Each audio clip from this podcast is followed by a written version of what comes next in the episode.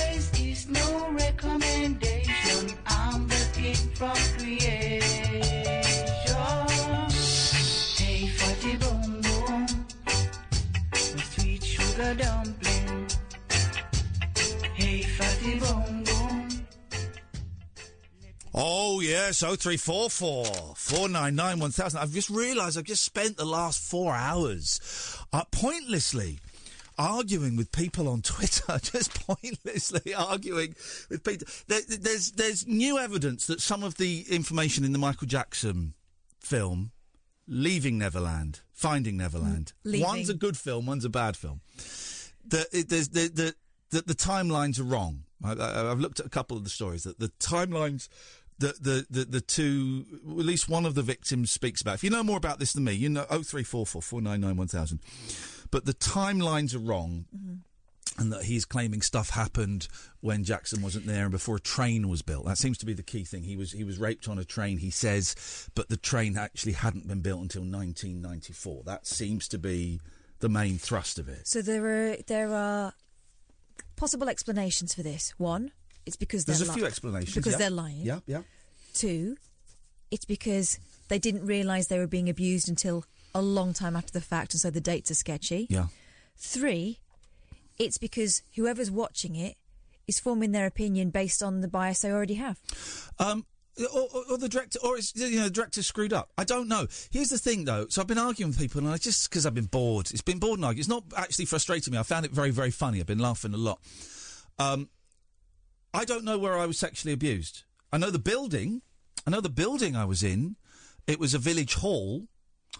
Um, and I know it was somewhere near Poole because at the end of the week, I don't even know if we were there for a week or two weeks, right? But at the end of the week or two weeks, we went to a shopping centre in Poole. Remember that? I don't know where it is. I don't know the name of the village. Don't know the nearest town. I would struggle to put a year on it. I could narrow it down to to two years, one of one of two years. So I don't know this. I don't know the specifics. Well, does that make my story any less reliable in, in the eyes of, of some? It would do. But here's the thing. I, I find this whole stuff about the Michael Jackson documentary, I'm finding it fascinating. And I did say on Twitter, and then I deleted my tweets, as I often do uh, delete my um, uh, uh, tweets. You got a problem with that? Well, stick it up your ass. I delete my tweets a lot. I like to keep my timeline clean, just like uh, my ass. um, which well, that, that latter is not true, actually. Um, but uh, I, I did say um, I, I don't think that this this these facts coming out. Or, or, or the, the, the, the, the, not facts. I'm trying not to use the word fact. Th- this mistake in the timeline does not completely discredit the movie, as a lot of people are saying. Even that, with a lot of the other, in inverted commas, evidence that people have, doesn't discredit the movie. And I've said this, and I mean it.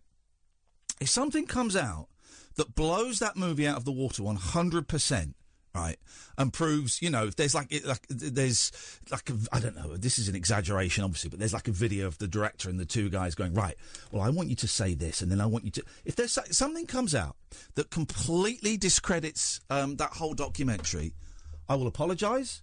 I will apologise and I will do some form of amends. I don't know what that amends will be, but of course I will do some form of amends.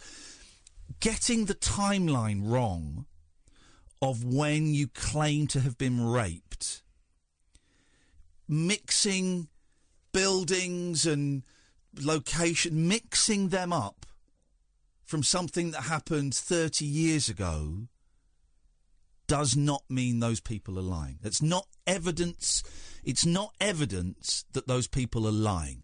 Certainly strengthens, you know, what I think is at the moment quite a weak case against those two men. Certainly adds a little bit of more, a little bit of- extra fuel to the fire. Certainly does.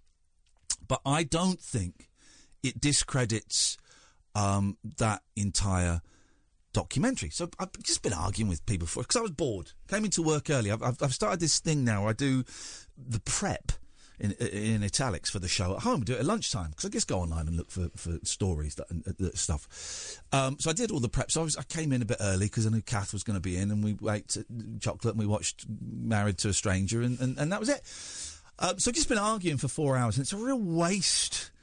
It's a real waste of time, you know. And then here's the phenomenon. And we've got Jack, Chris, Chrissy, Alan, stay there. We will come to you in a bit. 0344 499 1000. Then I noticed there were quite a few tweets who were calling me out for having a blue tick. Technically, we all know it's a white tick on Twitter.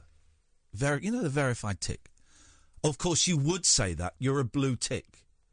Uh, well, you, you, you're going to defend those guys because you're a blue tick like- like three, four, maybe five comments calling me out for having a blue tick, and so I raised it uh, and said, "Has anyone else spotted this?"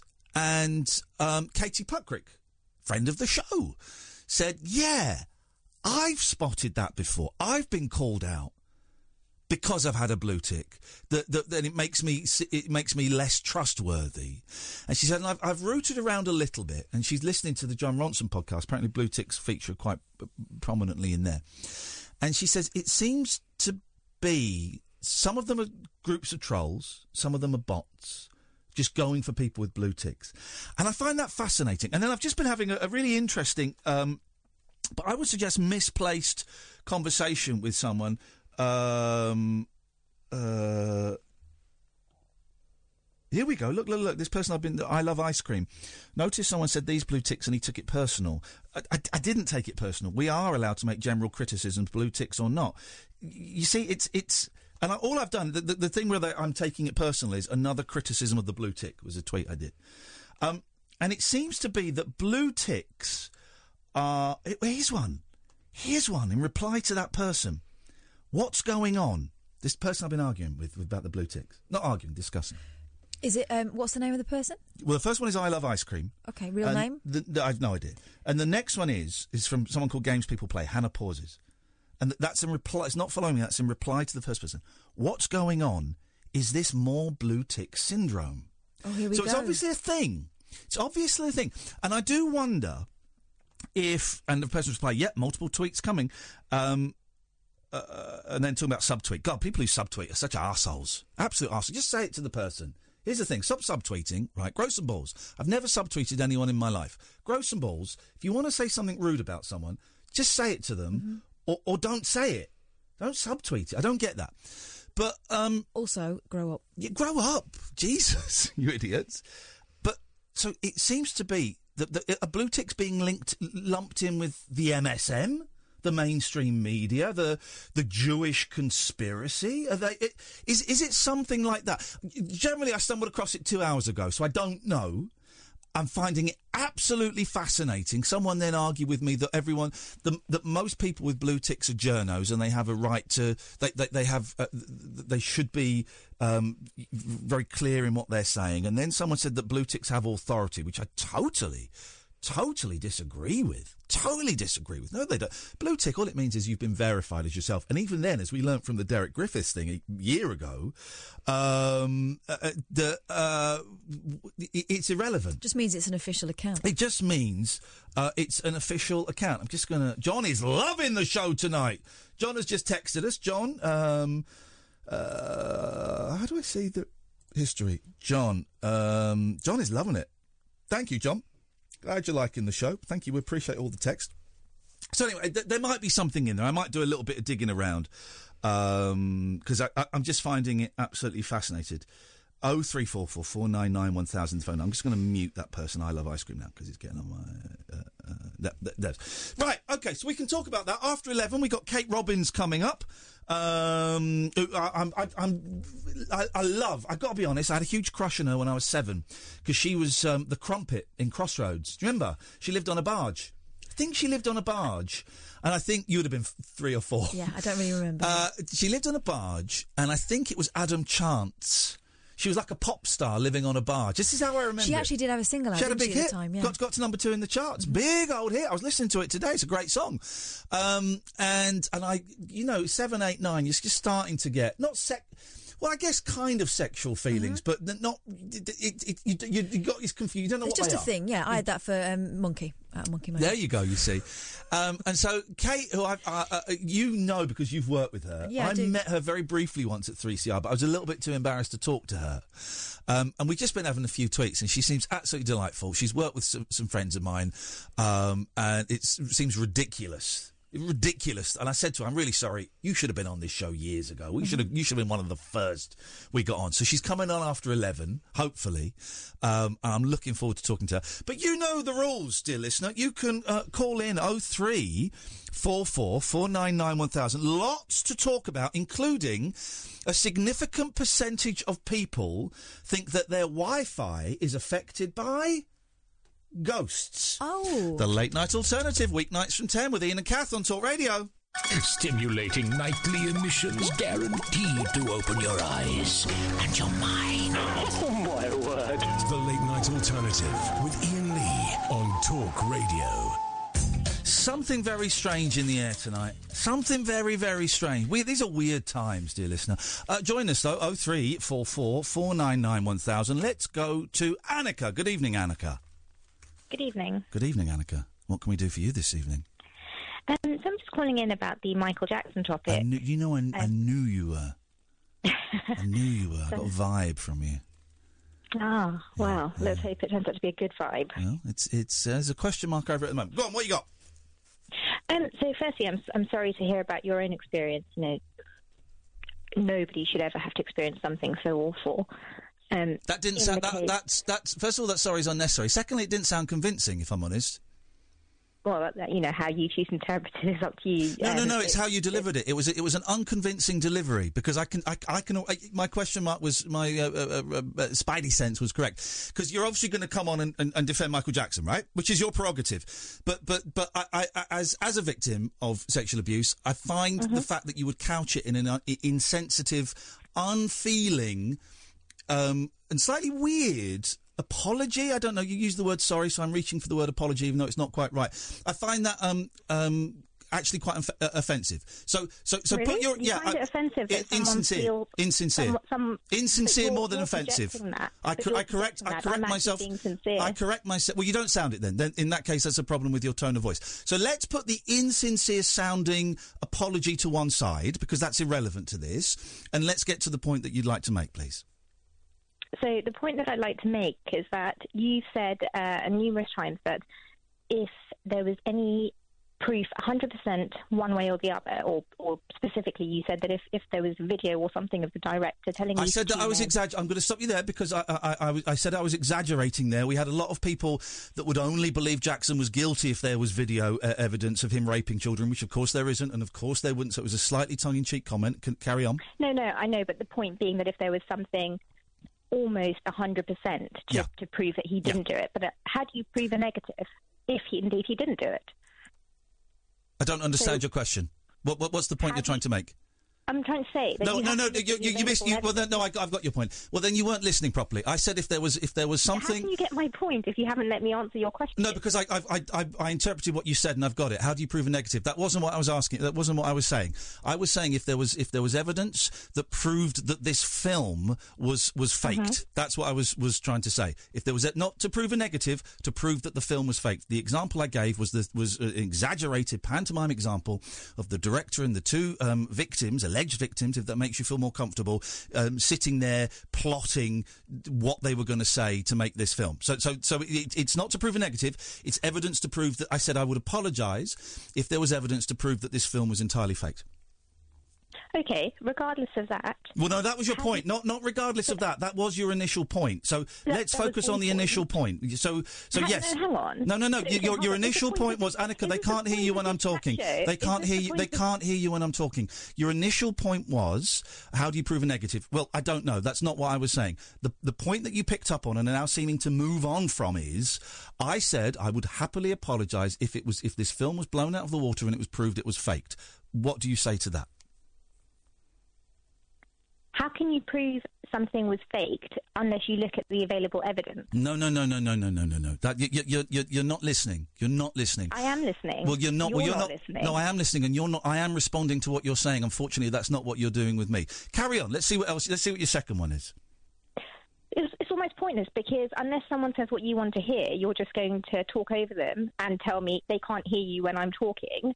So, w- what exactly is the point? So, there's there's a, a number of inconsistencies in this. I don't want to go through the inconsistencies in the film because we, we have, if you've been listening before, we have done that. We've gone through the inconsistencies. We, we, we have done that over a couple of nights. Um, so what, what would you like to bring? Uh, uh, and by the way, I, I, I will let you talk. I just let you speak then. What would you What would you like to bring to the table that's new? So, I like I'd like someone to be able to explain to me how you can be abused in a building that didn't exist. I understand completely that as a victim that you can get dates wrong, that you can get times wrong, you can get places wrong, but these two men have been able to retell in quite some graphic detail certain instances of abuse. Now, I would appreciate if they'd said it could have been in that room or that room, Well, but a um, building that didn't Anneka, uh, Anneka, exist. Anneka. Here's the thing. I don't know where I was abused. I don't know where I was abused. I can go into graphic detail as to what happened, but I don't know where it happened. Now, that could be because it was a long time ago. That could be a way of my brain trying to. Prote- I couldn't tell you what year I was abused, Anneka. I couldn't could tell make- you what year. Could your, could your brain make up a building? It could make up a lo- it, it could it could fuse two locations together. Yes, it could. It could. And, and here's the thing: who are you to tell? And these guys might be lying. All right, these guys might be lying, but who are you to tell? This is where she says, "Well, actually, I'm a child psychologist who deals with, with rape."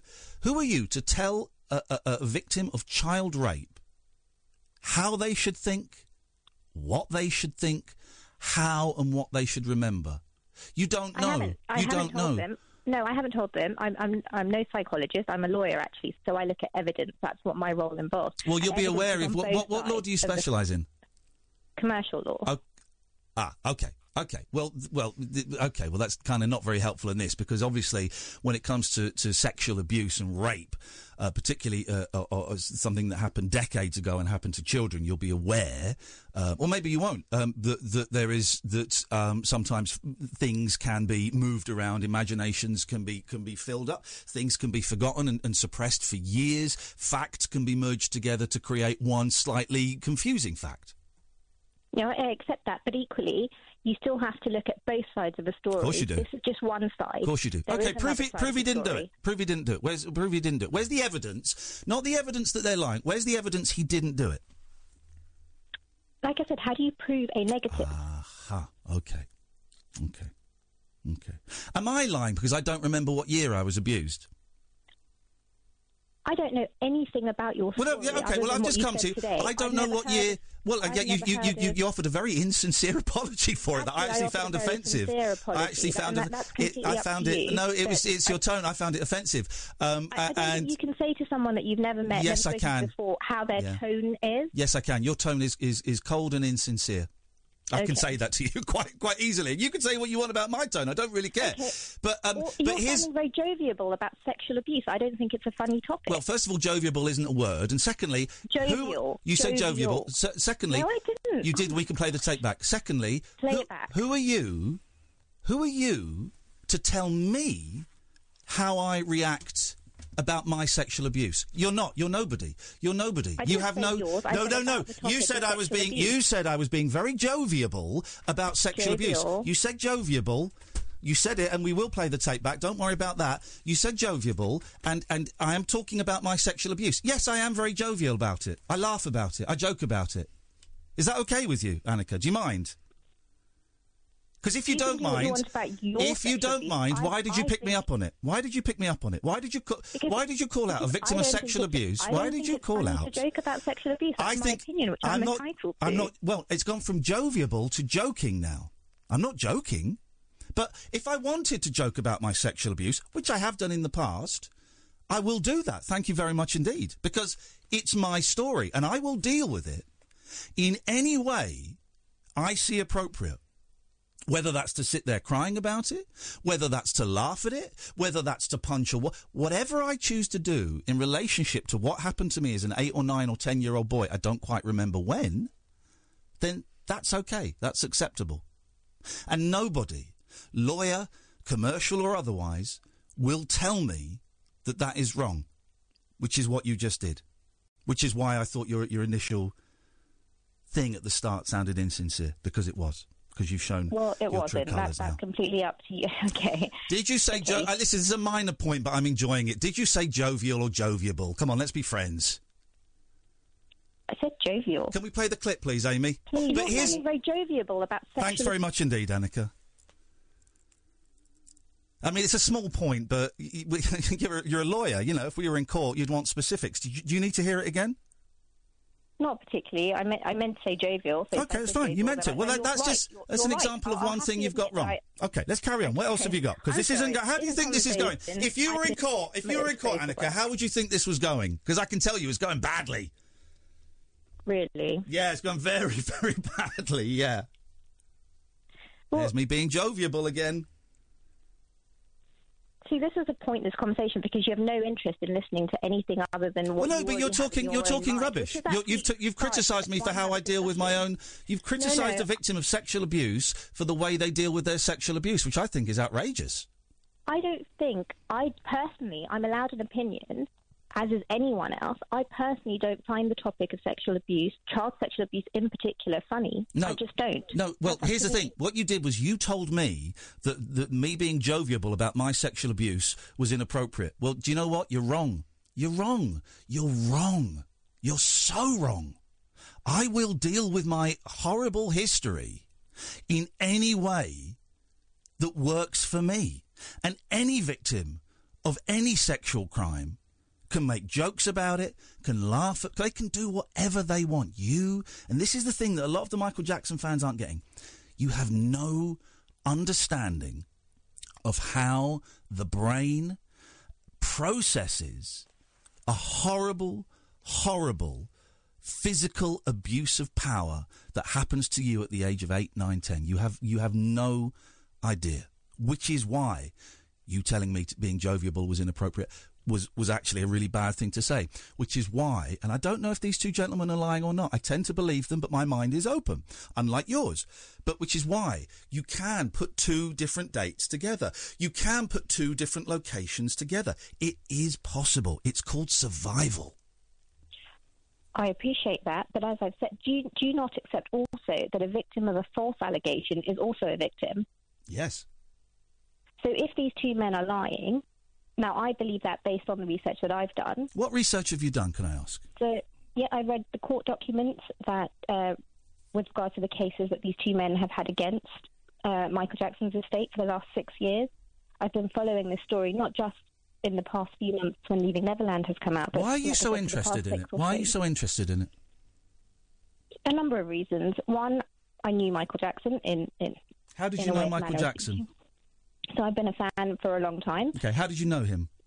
Through that, I was able to meet him on numerous occasions. I visited his home. Right. I've seen him interact with a lot of people. So you didn't see him rape, you didn't see him rape any children. No, but that doesn't mean anything. does it, Exactly. really? It doesn't it doesn't mean anything. No. Doesn't mean anything. So all the people that have said, well, I've seen him and he was great with kids. Well, that doesn't mean anything. That no, doesn't no, mean anything. That's not that's not what I'm saying. You you asked why I'm interested in this story, so I'm explaining why. Yeah, and I'm, I'm just, and I'm just, as you'll understand, I'm just clarifying a few points because I've had quite a bit of nonsense thrown at me, and I'm just, I'm just picking, picking away at a few of those bits and pieces. Okay, so you know Michael, uh, you know Michael Jackson, you knew Michael Jackson, and you want to defend his, his honour. That's, that's admirable. Well done. Congratulations. based based only on the research that I've done. For if, if I felt, having done that research and, and spent a lot of time doing it, that there was even a shadow of a doubt. What would you need to prove you? What would you need to prove that he was guilty? What evidence would you need? Well, for a start, there's a, an FBI investigation. No, no, no, no, Um, not what proves him innocent. What would you need to prove he was guilty of child rape? I would need something more than people who Something more than, than run, testimony. No, in, who initially go for where they can make the most money. Because again, for me, that doesn't seem credible. I well, here's the thing. He, well, you are, you are again, you are wrong on that. You are wrong on that. So, so, so, what you're saying is you don't believe just the, the, the words of someone who claims to have been raped. Well, then, unfortunately, thank God you're, you work in commercial uh, uh, uh, law and not anything that has that, that, that has any impact on this. Because, uh, uh, unfortunately, quite often in a lot of sexual abuse cases, all you've got is the word of the victim. All you've got, whether they've been for Right, money or not. we Well, have let me finish. Let me finish. Let me finish, and you can come back in. Whether they've been for money or not is irrelevant, right? All you've got in most of these cases is the word of the victim. That's it. Right, I accept that, but that's why we have due process. That's why we have a legal system, a legal system in which both sides are entitled to fairness and justice. Now, if someone is found guilty, they're found guilty. If someone's found innocent, they're found or not guilty, they're found not guilty. But what I'm saying is that both sides have an opportunity to either present their case or defend the case. Jimmy Savile didn't That get a chance to present his case, did it? Did he? No, but that didn't go in in court in the way things should have. So But Jimmy Savile's saying is that innocent. When, Jimmy Savile's innocent. no, I'm, I'm not saying that. This is a completely different story. No, it's not. It's about. actually there's a lot of similarities. Is Jimmy Savile innocent or guilty in your eyes as a lawyer? Should I be completely honest with you? I haven't looked into that case at all. I can tell. I Other can. Well, what I've read, in, well, other I- than I- what I've read in the press, and, and my opinion is based purely on that. I personally, and not as the lawyer, just personally based on what I read in the press, don't think he is. don't think he is what? Don't think he is what? I don't think he's innocent. Okay, but you've just got that from reading. read in the You've just got that from Yeah. reading the papers, But- and you're but I'm- prepared to make yeah, a judgment on the guy. No, but that's why I said I haven't done enough research. But you've asked me what is your opinion. But so he hasn't been opinion. tried in a court of law. But He, he hasn't been tried. There's no. There's no. phys- There's no physical evidence that. There's no physical evidence that he did what he did. Right. But you and didn't know him. I said You didn't no, know I, him. No, but that's not the point. I've said a number of times that my, my mm. opinion on Michael Jackson. I wouldn't phone into a show to discuss Jimmy Savile because I don't know enough about But it. no, but it's I'm but you. But the thing is that, please just calm, Anneka. Anneka, calm down. It is it is relevant, and you must be able to see why it's relevant to bring up Jimmy Savile when we're talking about Michael Jackson. You must. You're an intelligent woman, right? I get that from you. You must see why it's relevant to bring that up, mustn't you? I can see why people try and make comparisons. You don't see. You don't see any any similarity at all. You don't see any. You don't see any reason why it's relevant to, to bring that up at all. Each case turns on its own facts. You don't see any similarity in that at all. In what specifically? In sorry i thought you were intelligent. Let me try again. You don't see any similarity. That was a low blow. I take that back. I apologise that was a low blow. You don't see any similarity between jimmy savile being accused accused retrospectively of child abuse and michael jackson being accused retrospectively of child abuse. You don't see any similarity in those? In both being accused retrospectively, yes, I do. All right, Anneka, it's been interesting talking to you. Thanks a lot. I hope I hope um, I've learnt a lot, and I hope that maybe you can take away something as well. Absolutely. Thanks very much, Anneka. Cheers. Oh three four four four nine nine one thousand. This is Talk Radio. A star-crossed soapbox for sailor boys, stable girls, Oh, I'm on the edge. and stripper grands. It depends who you're with and it depends on the situation. Late night speech radio with a difference. Thank you. The late night alternative with Iain Lee on Talk Radio. We've got loads of calls. I'm not going to give out the phone number. If you know it, you can call in. We'll try and get through them as quickly as we can. I think we gave Anneka um, a fair crack of the whip. We, we got a guest on at 11, so let's go to Chrissy first of all. Good evening, Chrissy. Hello, Iain. Hello. And hello, Catherine. Hiya, Chris. Hello, Chrissy. Hello. Um, I came to see you actually on Saturday. Oh. Yeah, I was sat next to Gary. I'm his sister. Oh, Chrissy. Hello, Chrissy. I had one of Gary's chips on your say so. How are you doing? You're right. Yes, I'm fine. Thank you very much. I'm ringing in about last night's show. Oh, yeah. What I want last one night? of those membership tickets. Look at everyone jumping. The thing is that the membership, but first of all, they're called membership cards, right? It's not that Sorry. difficult a concept. Secondly, we haven't got them yet. Thirdly, I ordered them today. Oh, They- good. They ordered.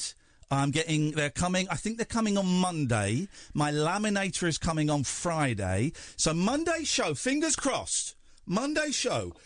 We're going to have a stack of hundred membership cards and a laminator and a silver sharpie pen to write people's names on and their membership number. But But you got to phone in on Monday. I can't. I can't. I'm not, I can't, I'm not going to give them away now. This is the first time I've called in. I thought I've got to have one of them membership cards. You've blown it. Here's the thing as well. He completely went over my head with this one, and he, he selected. It's a great design. It's a, A beautiful design design. that- Beautiful burgundy cards. Yeah, it looks like um, Burgundy. It looks like It's beautiful, sort of, um, classy. posh brothel. Is Oh, what, is what come comes across. on. It is It looks classy. like? Posh brothel. Burgundy with like swirly gold writing. It's beautiful. It's absolutely beautiful. You would be proud, Chrissy, to have one of these in your purse. I'm sure Or I your will shopping be. trolley. oh no. You got to call in on Monday, though. All right, I will call in on Monday. Tutty bye. Thank you very much. They're coming. Let's go to Chris. Good evening, Chris. Good evening, Iain. Yes, my brother. Yes, sir. Yes, sir. Yes, Oh, sir, Chris. I just like. I just like to start by saying, if I was ever in court, man, I would get you as my lawyer. I'd be the best lawyer. Because I mean, we'll get a bit joviable and that, but we, you'd get the point across. I would be. I By the it. way, I would happily, if anyone needs a lawyer, I will happily do it because I, yes, I don't actually know. I don't actually know the laws, but I know how to have a bloody good argument. And um, yeah, Tell I would me. come. You sound, and you. The thing is, Chris, you sound like a criminal. I don't know, drug dealer, petty criminal, drug dealer, maybe a bit of armed robbery. What have you done, mate? Nah, I'm, I'm, I'm reformed, Iain. I'm reformed. You, you, listen, there's always that temptation though when mo- money's a bit bit tight, the, the kids are hungry, you've got that sawn off shotty buried in the allotment. Come on, Chris. Nah, I'll just ask for overtime these days, Iain. No, we, they, they, okay. Well, this is this is what we're dealing with. All the gangsters are gone legit, and which means good, good, honest lawyers like me, we're out of business.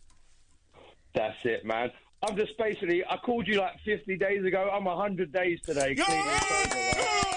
Come on, buddy. Well done, Chris. This is great news. How are you feeling? You're sounding Yeah. good.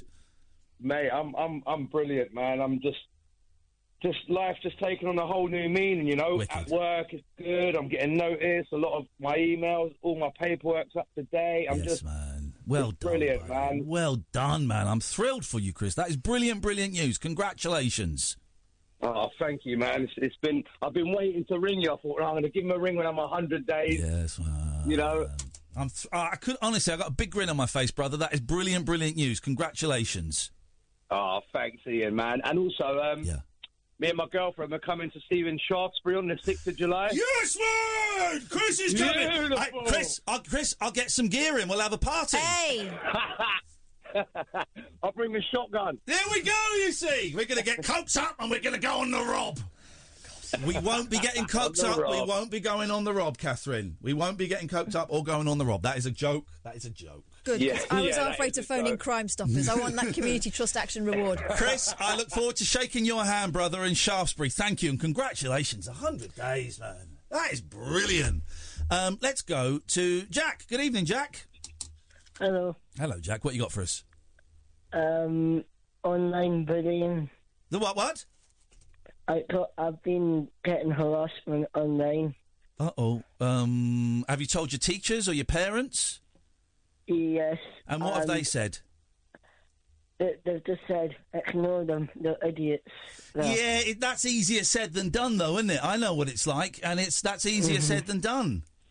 Yeah, and uh, I mean, I told them to go away, and I blocked them, and they've somehow added me again, and Is it people that you know, or is it strangers? Strangers, they're strange. People are strange when you're a stranger. Faces Uh-huh. jump out of the range. Um, uh, well, what is it on? Like Twitter, Facebook? What is it? Um, Snapchat. What? What? What is? It, what's that? Is that the one where the picture lasts for like ten seconds? I think so.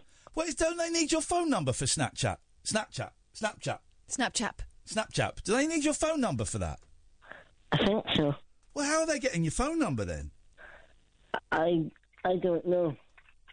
Okay. Well, how does it make you feel as a person?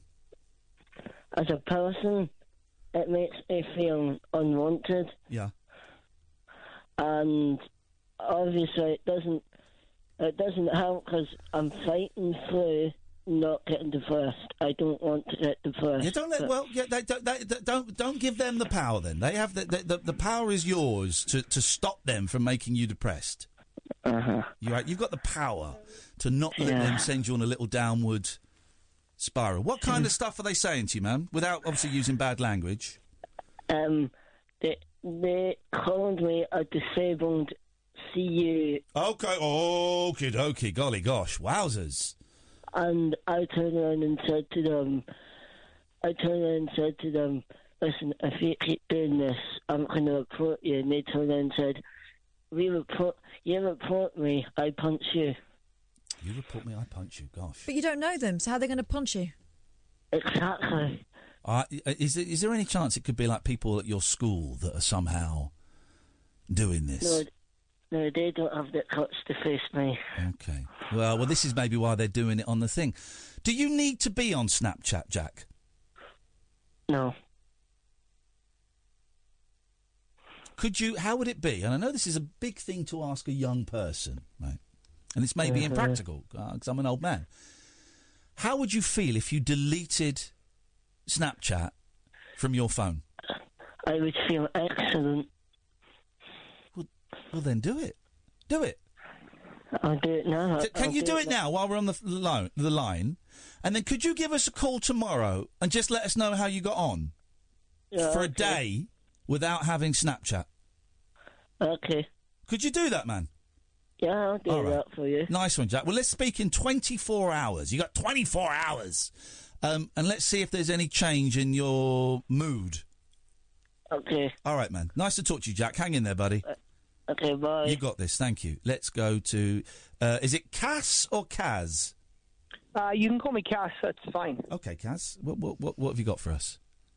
And I was just listening to the really interesting uh, conversation before with the, the lawyer Anneka. uh, uh, I, I missed this part of the discussion, but uh, yeah, I I really uh, get what she's the angle she's coming from, and I think um, it sounded like from I'm listening in the car right now on a taxi that it was really difficult to give her a chance to speak. Okay. And, well, what um, would you like? What would you like to say? I'm giving you the chance to speak. So, what would you like to say? That's awesome. I really appreciate that. Well, the first question is um, you asked her why she was so invested in the topic, and I guess I'd like to ask you why are you so invested in it now? I mean, you've been are you on the show every week? Is this a weekly show? Is it a daily show? I don't know. Why why now are you suddenly talking about about the issue? Because some people tweeted me about it today. Ah, wow, the power of Twitter. So someone tweeted you about it, and you're that impressionable. You decided to have a whole show. No, no, we're not. We're, no, no, no. Well, as you say, you don't listen to the show. No, we're not having a whole show about it. We've got Kate Robbins at eleven. Oh, brilliant! I love. Have Kate you Robbins. ever? heard- Have you? Who is she? I have no idea who she is. Right. Well, that's that's di- that's rude and disrespectful. Um, well, you well, you called Anneka earlier unintelligible. well, okay, but you were rude about. Uh, no, I don't don't think I called her unintelligible. She said I think jovial. You. Okay. What what have you called in for, Kaz? Because I know you just want to have a pop at me, so just do it and let's get it no, out of the way. I'm, I'm, inter- I'm listen. I'm interested to know. You've why, insulted. uh, you've insulted me, and you've insulted my guest without knowing who she is. So what do you want to say? Okay, you call you well. You, you called. You referred to Michael Jackson as a child rapist. Yes. I thought that was. I thought. Oh, Kaz, I'm so sorry. We cut you off. Manners cost nothing, mate. Manners cost nothing at all. Uh, you were rude to me, and I'm fine. I've got broad shoulders. I can take that. Um, but you, you were rude about a guest of mine, and that's disrespectful. I won't allow that. I won't allow that, Catherine. So, um, sorry, mate. It, this is not. This this show's probably a little bit too intelligent for you, buddy. But thanks very much. Let's go to Annie. Good evening, Annie. Good evening, Iain. How are you doing? I'm having the time of my life. You, I'm having the are. time of my life tonight. This is what it's all about. This is this is. I'm alive. I'm alive. What have you got for us, Annie? You do like to poke the bear, don't you? Uh, Is that a euphemism? No, well, it can be if you need it to be. Okay, go on. We're, we haven't got much time. What have you got? Okay, I was just saying, I know I'm not an expert in commercial law or any of those different kinds of things, Yes. but I do know a, a little bit out about how uh, people respond to traumatic experiences. I can probably help out a bit more with that. Go on. It's, it, people are using, people have jumped onto this fact that um, they've got a, a date wrong and a building wrong and that kind of stuff, but it's it, that's irrelevant. The experience that they're talking about is the relevant part of the story for the victims. And if they're remembering things like buildings and places and dates differently, that's irrelevant and doesn't undermine the credibility of the story that they're telling. Okay, well let me. Well, uh, okay, well let me. T- to be fair, yeah. Does it? Does it not? If if if if a significant, and I, I, I haven't got the stuff in front of me, but apparently a significant part of what the, one of these men said uh, in the documentary involved being on a train at Neverland, but that train wasn't there at the time. That that train didn't arrive until two or three years later, uh, w- when he had said that he'd stopped being raped at that point. So he's saying he was raped on a train that didn't exist. Does that not diminish his argument significantly? Not necessarily, no. Really? But for a lot of things that you were talking about earlier, it, it's it, things like abuse is an emotional experience, and memory is emotional. So we remember uh, the experience and how it made us feel, and sometimes a lot of the details around it get filled in later. Yeah. So when we remember the uh, experience that we've gone through, the, the context is sometimes added after the fact, and that bit is easy to mess with. Yeah. If, as long as the the context of the emotional experience that that victim is talking about is consistent, then the story is consistent. If the other stuff changes around it, there's a thousand and one reasons for that. And and unfortunately, for, for somebody like a lawyer, they're going to grab onto things like that and, and use those things like empiric, empirical fact and to point at things and say, therefore, the rest of the story is not true. It, in situations like this, it's not relevant. It really it- is so it's not. You're saying it's completely irrelevant. Does it not throw a little bit of shade onto the validity of the rest of it? M- maybe not take away completely, but if you can go, well, look, he, he's saying he was raped on this train in 1991, and this train didn't actually exist until 1994. When he says the sexual abuse had stopped uh, uh, by 1994, that's surely got to throw even a, a tiny question mark over what they're saying, hasn't it? Well, no, not really. Um, I mean, it, it is. It, it's, it's really difficult to look back at things like that. The rest of us to look back at situations like that and, and pick out things like facts. But for that person who's remembering the situation, Yeah. if it's if there's a picture of a train in the room, if they've heard a train somewhere else, if oh. there's Oh. anything of those kinds of things changes the context of where they are and what happens. So if, if later on, when they're remembering the experience, Yeah. it gets mixed up with an experience of being on a train, then those two things in their head become the same experience and get melded together. Oh. As long as the ex- the emotional part of the story stays consistent and the story is still consistent. Um, Annie, I'm go- I would spend longer talking to you, but I want to get in at least one more call before we go to the news. We've got Kate's coming on at 11. I appreciate that. Thank you very much indeed. Um, let's go to Paul. Good evening, Paul. Hello.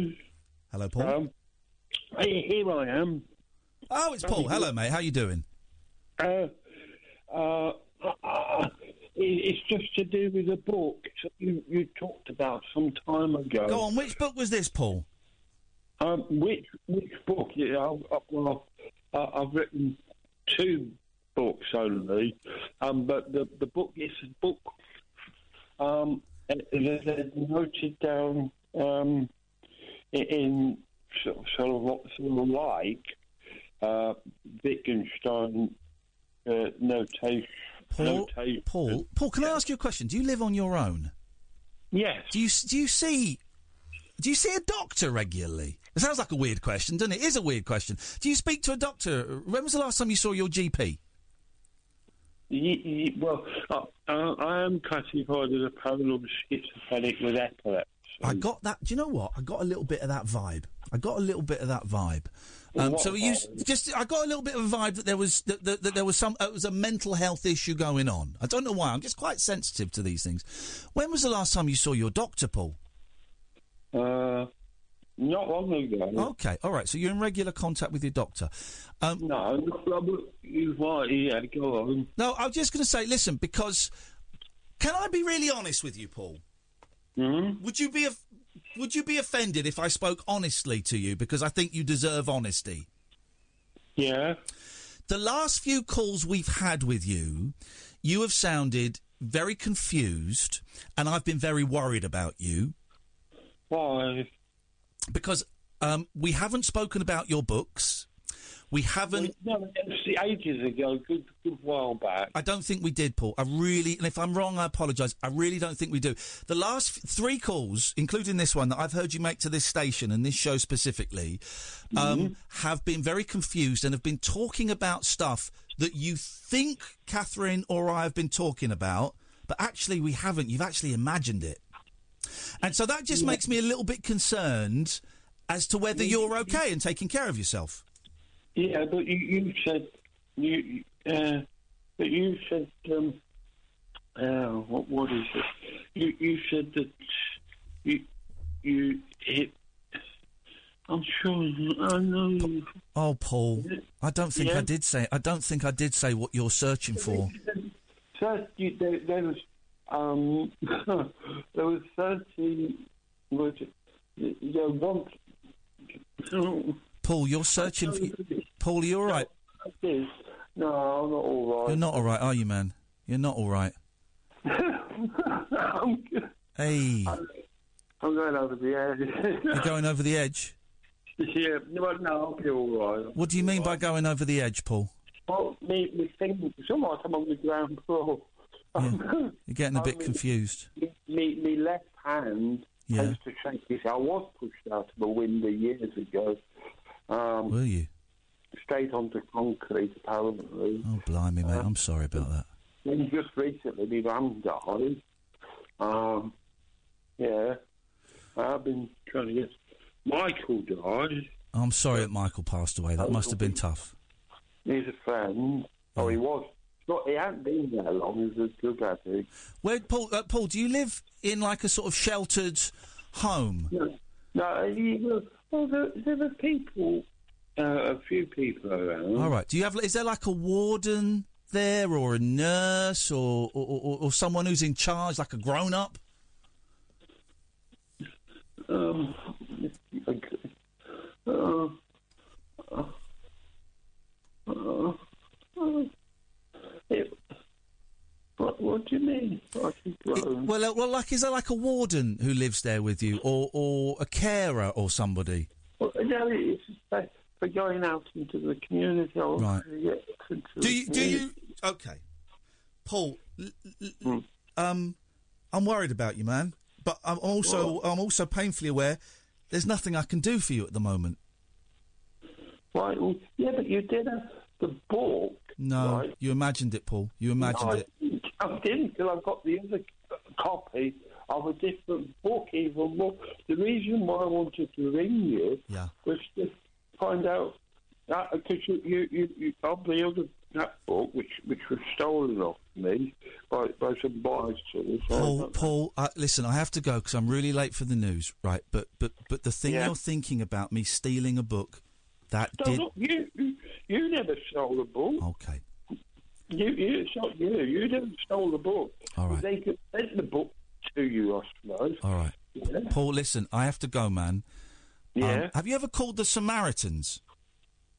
I don't need Samaritans. I think they might be able to. I think it just might be nice for you because I've only got literally I've got, I've got to go in the next thirty seconds. I'm late for the news and we've got a guest who's waiting for us in a hotel room. Um, Yeah. But I, I with the Samaritans, with me, you get five minutes. With the Samaritans, you can have two or three hours if you want to talk. Well, I don't want them. Okay. No. All right, Paul. Well, listen, I have to I have to move on tonight, man. But it's nice to talk to you, mate, and you hang in there. Bye. All right, Paul. Take care. Hey, yeah, yeah. We've we've covered everybody in that hour, haven't we? Really? Sorry, Kath, you've been really silent. You're going to join in with Kate Robbins in a bit. No, that's fine. Okay. I was letting you do your thing. Thank you. Let's. We're really late for news. This is Talk Radio. Across the UK, online and on DAB. Get an earful of unusual nocturnal emissions with radio's Lord of Misrule, Iain Lee. No relation, thank God. Unfiltered Night Talk with the original king of unconventional conversation. The Late Night Alternative with Iain Lee on Talk Radio. Oh, we're about to go on the radio. I'm going to call up Kate Robbins. What is it with guests these days? Yesterday, Will, what was his name? Not Will Young. Will Storr. Can I come in at quarter past? It's rocked up at nine minutes past ten. Kate Robbins. Oh yeah, I'll come on at half past ten. Then the message. Oh, I ca- I'm, I'm I'm in the bar. You'll have to call me later when I've left the bar. She was meeting like an executive from the theatre. Outrageous behaviour. Oh, hang on I've dialed a number wrong. Hang on. I'm dialing it now, Kate. Put the drink down, love. Finish it off. Pour it. Pour another one. pour another one. She's uh she's in a show, isn't it? Always working. Have you seen her IMDb? Always working. Makes you She's- sick. Makes she you sick, doesn't it? I'm, I'm excited about this. This will be good. Let's see if She's she answers. incredible. You'll love her. Who's going to answer? Is it her or Cilla? It'll be her. Here we go. I'm here. it's Kate Robbins. Hello, Kate. Hello. Now, listen. First of all, we should have got you on years ago. Yep. And I don't know why I didn't ask you. Right? I do know. It's because. Am I on live radio at the yeah. moment? Oh God, I should have said yeah. We're on the radio. So do your posh voice, please.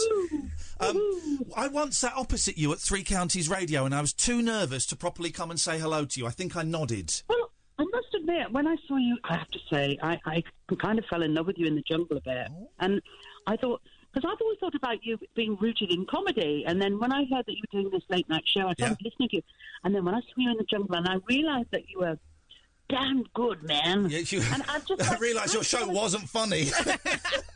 No, not not at all. And I just want to say, and this is a serious point. Okay. I, I just caught the end of your last caller. Hey, before that the poor bloke.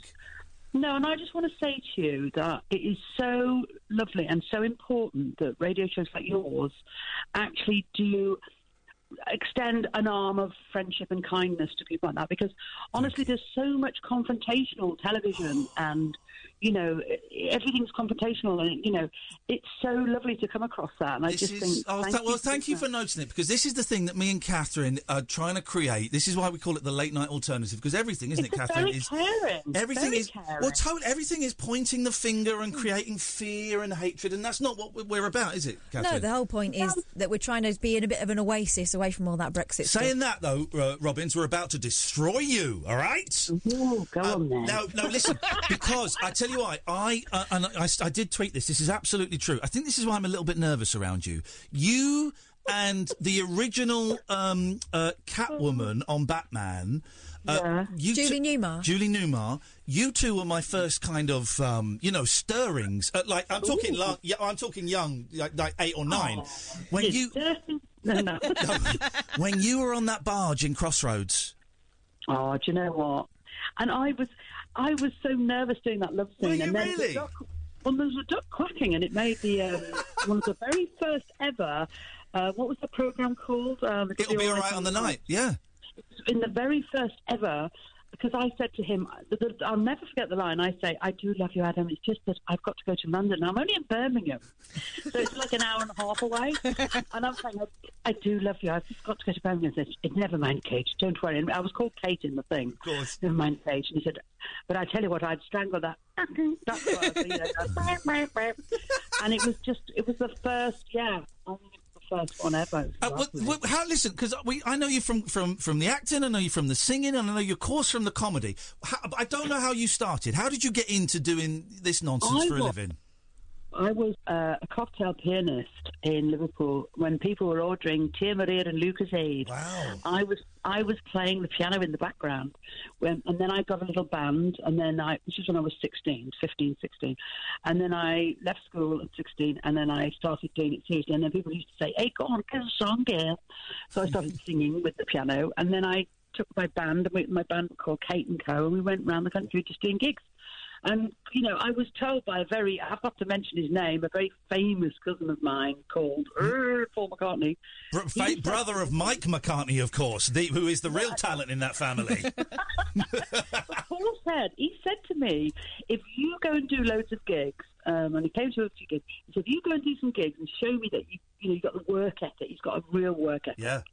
Um, he said, I'll help you do a demo. And he, like, paid for a demo. And he did, and he stuck to his word, and he did. And I did get a record deal with RCA, you know, and um, and then I sort of ended up coming down to London, and I wrote a song for Cilla Black, and then I was in the Eurovision Song Contest, and I've done everything naff, me, everything Well, naff. well, here's the thing, uh, and I, I think what we, I, I don't think there is anything naff anymore. I'm at a Well, period of my well, life. I don't think there is naff. anything naff. Well, surprise, surprise, it's quite naff, Well, no, it? it wasn't. You wrote the theme tune to that, didn't you? Yeah, so I'm saying. I wrote it for Cilla. Wow. I was a songwriter in London, and I knew she wanted a song that she could sing at the end of the show and walk towards camera singing it, like as she's walking away from the people she's reunited. and she used to do it. She used to do it years before that in a show. Um, she used to sing "Step Inside Love, Let Me Find You a Place." Great song. And Paul McCartney wrote that Yeah. song, and he said to me, "Write one with a similar kind of feel and send it to her in her voice." So I did. So I sent a demo to her, and I went, "Surprise, surprise!" and then she ended up recording it, and it's been a lovely little earner for me. You know, You, it's nice. And Do you still get? You don't still that's get a check through the post for that, do you? yeah, you do. Yeah, Really? Yeah. yeah. Well, I'm singing it every night in Club Tropicana, which is the musical I'm in. plug, plug. Well, no, no, no. Uh, pl- listen, plug away. So I, I saw this. This, this. This is on tour, isn't it? This Club Tropicana. Yeah. Where, where are you at the moment? I'm in Cheltenham. Very nice and posh. Oh, then where are you? Where are you next week? is, is it as nice and Uh, posh?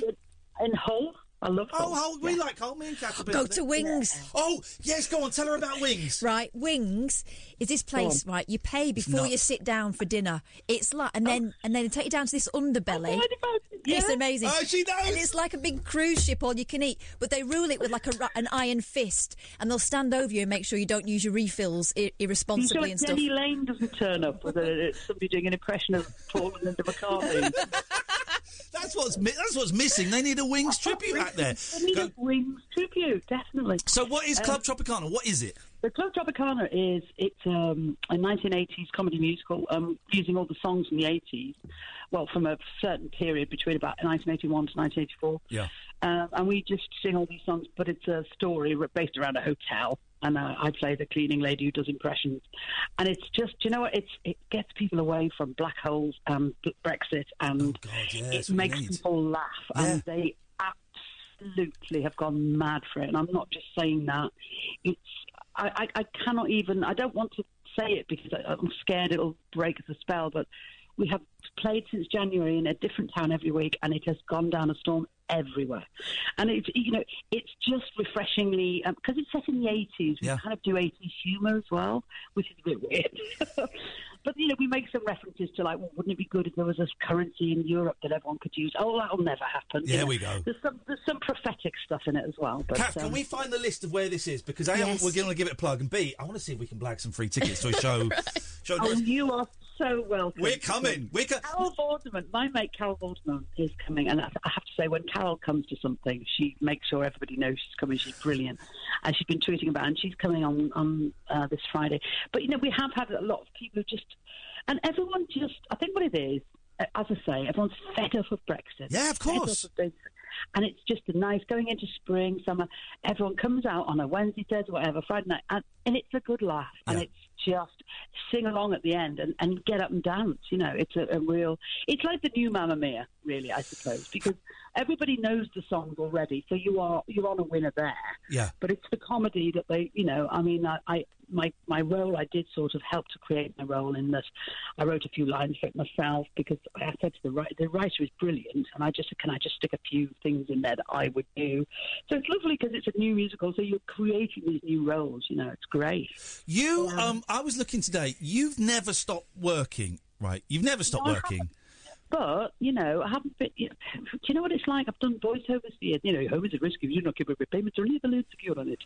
And I actually They're did. A, I remember. I I remember thinking I don't really want to do these voiceovers anymore. When somebody said to me, I was singing a jingle for um, a solicitors called. Um, it was Roberts Solicitors, and I thought, okay, fair enough. And Mr. Roberts, Mr. Roberts had written the jingle himself. Wow. And he said, yes. Um, he went, can you do it like this? Roberts Solicitors. I went, okay, Roberts solicitors. It was me and um, another guy.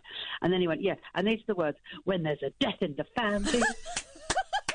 and, and you're like, you say, oh, um, he said, can you put a harmony on death in the family? It's like, oh, oh, no, it's all gone wrong.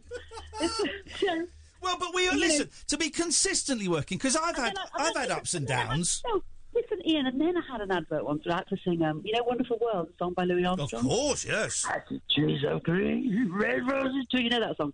And I'm singing, I see the blue for me and you. And I'm just, just doing this advert. And I turn the page of the music. And I think to myself, what a wonderful world of leather. And I think, no, please, it's enough. My best one, I've, I, I do voiceovers, and they, they're, they're great gigs. They're great gigs because if you get a nice one, you, you you do an hour's work and you can make a few you grand know out of it. fantastic, yeah. But, but I had one of the first ones I did when I didn't, and it's, you've, you've got to learn. Basically, You sit in a booth, and there can be like 10, 15 people on the other side of the glass talking silently about you, and oh, then they'll come and. But one of the first ones I had, I did this voiceover. I got no idea what it was for. It's some TV ad. And the guy, they were the fifteen people were talking, and it was getting a, and the, the sound guy turned and pressed the mic. He said, "Iain, that was great. Could we do it again? Could you try and make it a little bit more orange this time?" Now, when you're presented with an instruction like that, all you can do is go, "Okay, yep, I'll, I will give that a go." That's a very diverse direction, isn't it? It was ridiculous. I mean, you know, I've been asked to sound like a cross between Winston Churchill and Rick Mayall. Go on, do it. And I, no, well, I, I couldn't, do it. We were fighting about a beach, no, I don't. it's terrible. Um, I've done Elvis Paisley, which is, you know, Elvis Presley, but as, it, as Ian Paisley. Since my baby left me, I find a new place to dwell. I had to do Elvis Paisley. I've done everything. It's just been mental, honestly. The major But note the that comes thing- up I with think you, the Iain. Best, the is- best money I got, Kath, is the best money I got was for a certain company. I'll say the name, Ribena. And I, I played, and I go in and I, they say, Kate, here's your script. And it literally is the letters O O O O O O H, ooh, and then W O O O O H. And I just go in and I go, Bye then. We have. We got I'll Rosie. the invoice. We got Rosie who listens to this. Her granddad invented Ribena. She gets not a penny for it. Go on, Kath. What were you I going was to going to say? say the major note you get these days from uh, from the uh, voiceover guys is can you do it again but sound a little bit less sarcastic? oh, that's the one I get. I do get that. Yeah, can you sound less sarcastic? And I don't. Um, That's interesting, isn't it? They think you have an edge to your voice, and and I would say actually you have the most compassionate voice. Uh, certainly, when I heard you before. Thank you. Um, so that's interesting. As soon as you start reading the script, no, I tell you what you do. As soon as you're reading off the page, you change. That's what it is. You're not yourself. You did a film with a friend, a very good friend of mine, and I'm slightly I'm nervous about bringing it up because this film, it, this film got slated. It got slated so badly. It was made. It was funded by lottery money. That my, Uh, uh, um, yeah, Sex lives of potato. you got it. It was my friend. I'm friends with Mackenzie, Mackenzie Crook, and he was so depressed. It's a work of art. I'm proud of it. Well, it's a it's a cracking little film, right? But but it, it, it got really bad reviews, and Mackenzie was really down about it. And then one night he phoned me up. and He said, "Iain." They're, they're slagging off the film on the 10 o'clock news. There was an item on the 10 o'clock news about how lottery mon- money was funded. But that's The a great Daily little Mail- film. I think you really cracked it though when you know when you've made Daily Mail headlines. Yes. we, we had the Daily Mail were outraged by it because it was lottery funded, And it was filthy. It's still a funny film, though. I mean, honestly, if ever if you ever want to have a laugh, drink a bottle of wine and watch Sex Lives and Potato Men. Uh, the only thing is, I am seen in a bra, so my kids are mortified. Um, and I remember my son obviously was too young at the time, you know, and then since then he's now grown up, you know, 26 year old, works in television, and he's saying like, "Mum, um, oh my God, I've just found that film. Oh, Mum, I'm so embarrassed you're in a bra." And I'm like, "Oh, sorry about that. You know, there you go." But you know, these things happen. At least you had your bra on. Could, could have been worse, yeah. Oh, no, it's a big matronly bra. It's not sexy. It's horrible. Absolutely horrible. Now, your your one of your girls was in the jungle last year, and we we had a little chat about this uh, on Twitter. I couldn't watch it because I found the whole experience when I did it two, 2017. It was such a huge experience that I just I had to. and Kath will back me up on this. I just had to avoid it this year. Emily, Emily said it's life changing, really. Yeah. She said she found it absolutely um, life changing and, and aff- affirming, and, and, and I think I think really she felt. I don't know if you felt this, Iain, that just being just going somewhere where you're not allowed to look at social media for about three weeks was just weird. And yeah, she thought it was great, yeah. And then she didn't have to put makeup on, and then she just she said, and then she was with these nice people. She got on with them, and she said it was just so such a revelation, really, Yeah. you know. And and I just said to her before she went in, you know, as a family, we all sat round and discussed whether she should do it or Yeah. not, because as an actress, you know, you can. A lot of people would say, "Well, you'll never be cast in anything ever again if you do the jungle." And she said, "I'm sick of living in London on no money, living trying to live in a flat in London, and earning, you know, doing one movie a year, which doesn't even pay for the blooming council tax, you know." And so she said, "No, I'm just going to do it and see what it brings." And um, and it's been fantastic for her. I mean, I, I don't know whether it has been for everybody. I think it certainly was good for you. Iain, Oh God, I, totally, totally. yeah, yeah. And I mean, I saw you doing adverts on, you know, Good Morning. Oh, I've done, I've, I have really got nicely. I, did I really got nicely. a really good year after that. Of a lot, of, my TV career was over, right? And I, I told you I did it to pay for a divorce, and so that my kids, who were six and eight at the time, would. see- honesty for you. Well, no, there was, and my kids would see me on TV because they'd never really seen me, and and both of those things worked. And and luckily as well, I got a year of TV work off the back of it. So you came across as so uh, as you are very intelligent. You talked about mental health Yes. problems, and you also, you know, were a thief. yes, think oh, remember you stealing some strawberries. Those strawberries But you were very funny, and it was just lovely, you know. And I think that Emily had the same appeal to people. What um, what did she have to do was on there? herself. What did she, what what trials did she have to do on there? Oh, and what was it like as a mum watching her do it? Well, they tell you when the trial has been done, like when it was a dangerous one jumping out of a plane, she hated that. She screamed all the way down. so everyone thought she was going to be a screamer all the way through, and people were tweeting, "Oh, this girl's annoying." But then, when it was um, lying in a, um, you know, some sort of horrible coffin with snakes all over you and you know rats and whatever, um, she just sort of was very brave. And I, I, I remember thinking because I've got three kids, and I remember thinking. Gosh, I didn't think Emily would be that brave. I thought she would like go. "Eh, eh." I thought she'd be a bit, you know, screamy, and she just kept saying, "I'm thinking of Christmas dinner," and she just. And then they said, "It's so funny." They said to her, well, "What, what do you want to eat in your Christmas dinner?" She said, "I'll go for the cheese board first. it's like cheese board first. what? Yeah, yeah. So of course, you know, Tesco sent us a nice cheese board at Christmas. It was lovely, you know. And I thought, oh, these are the benefits. Great. You were lusting after cheese, I weren't was, you? I was like, here's the thing: when you're in there, you because I got I went in there five days after everyone else, and they were all talking about food. I was thinking, you're boring gits. But then five days in, I joined in, and you're not talking about you know luxurious lobster, No. and you- you're talking about toast. You're talking about a cheese sandwich. You're talking about um, aesthetics of basic food. You know, yeah, getting a Curly Wurly, like really small kind of home comfort food. That's what. Yes, and I think that you know they've gone away from obviously to, the way the program is edited is a, is a very important thing. We know that, but I think that they, they they sent in Noel Edmonds to try and kick up a fuss to sort of create some sort of um, controversy or you know some sort of um, you know uh, just some some friction really, and and it didn't work. Didn't work, did it? No. No, and he you know he was bailed. He was the first one out. Although I'm sure he didn't care because the amount of money he got. You get paid. the That, first that- was my question to the producers. Look, if I get booted out first, do I get the same money? They went, "Oh yes." I went, "What- "Fantastic." Then you know, I, I, I came third, which was where did where did Emily come? Yeah, Emily came second. Oh, fantastic! What a thrill! Yeah. What a which thrill! meant she, which meant she didn't get the walk over Yeah. the bridge because you've always left the two. So the two, you know, it was her and Harry in the jungle. It's the two of them. Yeah. We all knew Harry was going to win, and um, and he's lovely, and you know, I'm still friends with Sandra, his, his wife, and But you must have noticed yeah. being out with her. She, I mean, she. Listen, she's a big star. We've seen her in, in the In-Betweeners and all this stuff. But, but going on a show like that with 12, 13, 14 million she viewers. Wasn't a big star before at all. No, she wasn't. Oh, well, she, was but, but quite a- people, people would recognise her, wouldn't they? Walking down no, the street. No, not really. Oh, really? No, maybe Okay. sometimes for the in-betweeners. but Yeah. Now, I mean, it's not, now it's a bit bonkers. But now it's um, like, I bet it, it, the thing that shocked me is it's nine, ten-year-old kids. I bet going up for a selfie with her. Oh yes, it is very much so. And, and when we do our uh, in Club Tropicana, when we do our bows at the end, people, you know, they're shouting to you, "Oh, bravo!" whatever, you know. And one woman shouted, and I just was so embarrassing with all the other actors. We love Emily. Oh, that must make you proud. No, not when you, you've just done our show. It's like, what's that got? What's that got to do with this? Hey, listen, I've got to ask, how is Ted doing? Because Ted was poorly a while ago, and again, another friend of mine, Alex Lowe, works with, work, has worked with Ted. Uh, is, is- how's he doing? Oh, is Alex your friend? Oh, I love Alex Lowe. Alex Lowe is delightful Tell, tell, and who, tell your punters who, Alex Lowe is. Well, uh, he's phoned Barry he- from Watford. Barry from Watford, who used, he's been phoning me for the last 12, Funniest 15 act. years.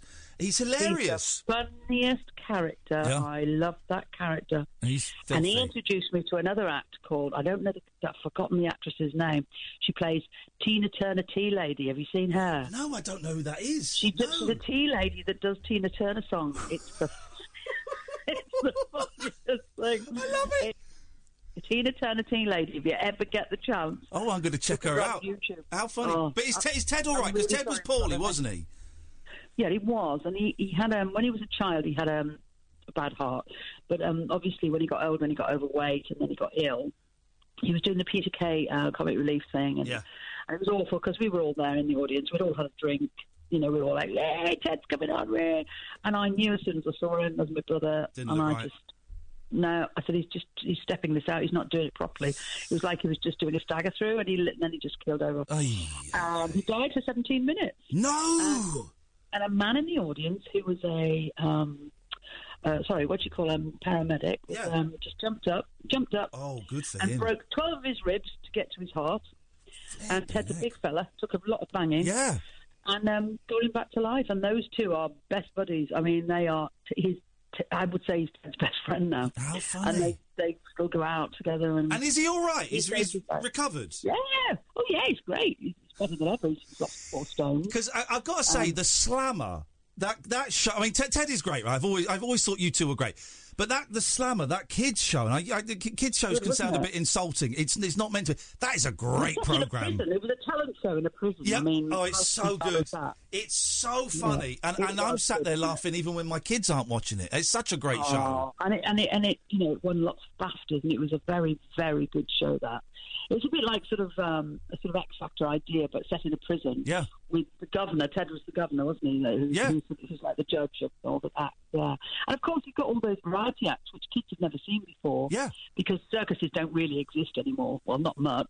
Or, or you don't let your kids go to circuses if you've got any sense. I mean, sorry, I'm going to get people complaining about that, but you know, the, who wants to go to a circus and see animals mis, mistreated? You know, but and it was great that show because you saw all these circus acts. Yeah. fantastic, wasn't it? So- oh, so- glad you like that. I'll Oh, it's, no, it's a great show. You saw, and you saw some some winners. Kath, have we got the, the list of where Yes, we have. the Club Tropicana is playing? Yeah, please. we have. So oh. Hull's New Theatre, 15th to 20th of April. Lovely. Then Wimbledon, the New Theatre, Ooh. 23rd Oh, yeah. to 27th. Nice. Maybe Wolverhampton. you could come to that one, Iain. Well, maybe we'll. you Hang on a bit. Who's I planned this? show every night. You're going from you're going from Hull to Wimbledon up to Wolverhampton. Who's they just thrown darts at a map? what is this? I know. But it's to do with when the theatres are available, isn't I it? It's suppose nothing so. to do with, it's nothing to do with geography. So you've got Wolverhampton, Coventry, Oxford, Sunderland, Edinburgh, Canterbury, Llandudno, Oh. Liverpool. Where's Canterbury? Is Canterbury in Kent? Yeah. Is it? Liverpool. We're doing Liverpool as You're well. doing Liverpool. You can go home. You're doing the Empire on the 1st and 6th of Wow. July. Flipping it. We're doing the Empire. I thought we were doing the um, Brian Epstein thing. Anyway. Yeah, You're telling me I haven't looked at the list for a while. I just literally, I, I just do a week and then I think about the next week, next week. I am. We are going to. Kath and I are going to send you a cheeky little text with with some dates, and we're going to come down Please and we're come. going to we're You're going to very welcome. That'll be absolutely fantastic. And we won't shout We Love Emily. We'll say We No, Love Kate. wait, forget em- Emily. Who? um, how long? Did, how long does this go on for, Kate? And then have you, ha- have you got something lined up afterwards, or have you got a little break coming up? Well, I mean, it's going on till August. Oh. I don't know what's going to happen then. Really, I'm going to finish the show and see what's happening. I'll probably have a holiday because it's quite hard work. You know, I'm getting on it's exhausting. Do eight shows a week. Yeah, Yeah. but I love it. I love it because the cast are all my kids' age, and they just make me feel. I don't know. They're like they're just like I'm the matriarch, you know, and it's like we have such a laugh and. Listen. being surrounded by all these talented dancers and singers, it's great. We we love you. There's loads more I want to talk. I, we, we've not mentioned Victoria Wood or, or um, or Spitting Image or any of this. next time. No, this is it. You're welcome on any time, and any time you're in London, if you want to come in one night. Once again, I'm going to reiterate once again, your your radio show is absolutely uh, it should be award winning. It's absolutely fantastic what you do for people, the way you care about lonely people. It's just brilliant. Oh, so Kate, well done. thank you, thank you, thank you. I'm looking forward to seeing Good the show, bless everyone. and we will get mm. you in one night. You take care, Kate. Lovely to talk to you. Bye bye, darling. Bye. There we go. Let's do Kate Robbins. She's a bit quiet, isn't she? I love those interviews where I, I, I ask a question, but before I've even finished the question, she's off on a She's a minute machine. monologue. She's wonderful. I still get paid the same. Mm-hmm. Isn't she brilliant? Yeah. Isn't she brilliant? I worked with her for about two weeks. It was an absolute joy. Absolute joy. I, I, I made notes. I never make notes for anything, but I made notes. I've done a quarter of them. Oh. a quarter of them. We'll get her in. We're going to go and see her show. We're going to get her in one night. That was brilliant. Right, let's take a break. The phone lines are, are, are, are open. The switchboard is empty. Oh three. Sorry, I just burped. Oh three four four. 499 1000. This is the late night alternative weeknights from 10 on Talk Radio.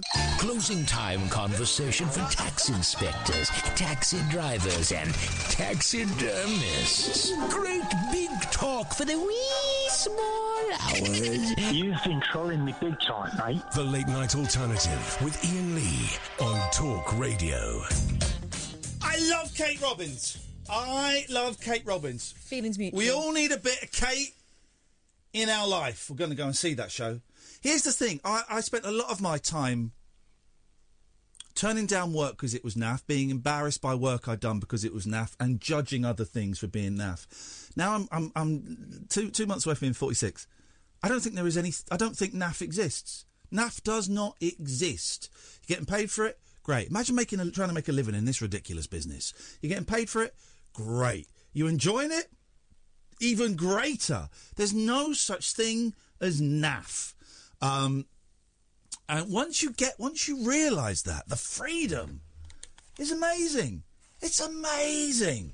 I'm doing. I'm on a Channel Five game show. I think it's on the 19th. Mine is going out. Someone told me. Um, five years ago, I'd have turned that down because it was naff. It's a laugh. I sing a couple of. What was the first song I sang on there? I sing "I'm a Believer" at the end. I sang something at the start, didn't I? But I can't remember. was it was it a Neil Diamond? I no, I don't know. I sang something at the start, and I cannot for the life of me remember what it was. Anyway, some people might think it's a bit naff. Do you know what? I got paid a grand, and I had a laugh doing it, and I got to um, hang out with Danny Baker. The other thing Is that is, naff? Works for me. Not everyone's going to be John Gielgud. No, works for me. I got it was it was easy money. I got to um, work with Danny Baker, I, I adore, and Liza Tarbuck, who I adore, and some other, you know, um, um, the the lad, uh, Joe Swash, Joe, Swash. Swash, Joe Swash, and the wom- the young uh, the woman from EastEnders was on it, who I found very very funny. Actually, she was cheating a Oh, lot. Samantha Womack. Samantha Womack. I was about to date myself by No, calling her. Me too. Um, and people go, oh, that's, that's a bit naff. And yeah, I, got, I got paid a lot of money and I had a real laugh doing it. Real laugh. And I met some really nice people. Here's the deal, and I learnt this from. Um, it kind of confirmed what I thought, but listening to Scroobius Pip's podcast, uh, he was talking to someone. Who was it he was talking to? A really interesting guy, and they were talking about how we have, in this country in particular, we've been sort of brought up to think that if you don't hate your job, Yeah. somehow that work is not valid. Oh, yeah, that's a good line. Whereas actually, what you should do is recognise the fact that some people have found the key Yeah. to going in and doing something that makes them laugh all day and getting paid for it. and in, in fact, instead of hating them for it, you should be trying to find out what you could do to make your job a little bit less crap. Yeah. Oh, that's good. I like that. It's the kind of Protestant work, worth ethic. I've got a thing that's going to make the, the. Have you heard of the? We've talked about this before. Go on. The four agreements. Uh-huh. Have you? We mentioned this I've a few weeks it. ago. I've heard of it. Right, we mentioned this a few weeks ago. I couldn't remember. And then a friend of mine on Facebook, and I only have like a dozen friends on Facebook. They're, they're all kind of Monkees people. It's a woman called Caroline Boyce, who is the widow of the songwriter Tommy Boyce, who um, co-wrote Stepping Stone and the Monkees. Anyway, kind of irrelevant. Um, and she lives in Nashville.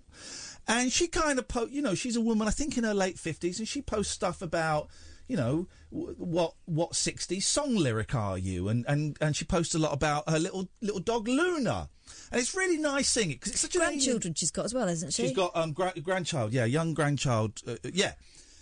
And it's such an alien world to me. A woman in her possibly even her early sixties, living in Nashville, right? Such an alien world. So I love these twi- these these um, these Facebook messages. And she posted the other day the four agreements, which are these sort of four rules. Is perhaps slightly over egging the pudding a bit. I, I, I, and and I hadn't seen them for ages. I read a book on it. A therapist years ago gave me a book on it, and I just read them and I went, "Oh yeah."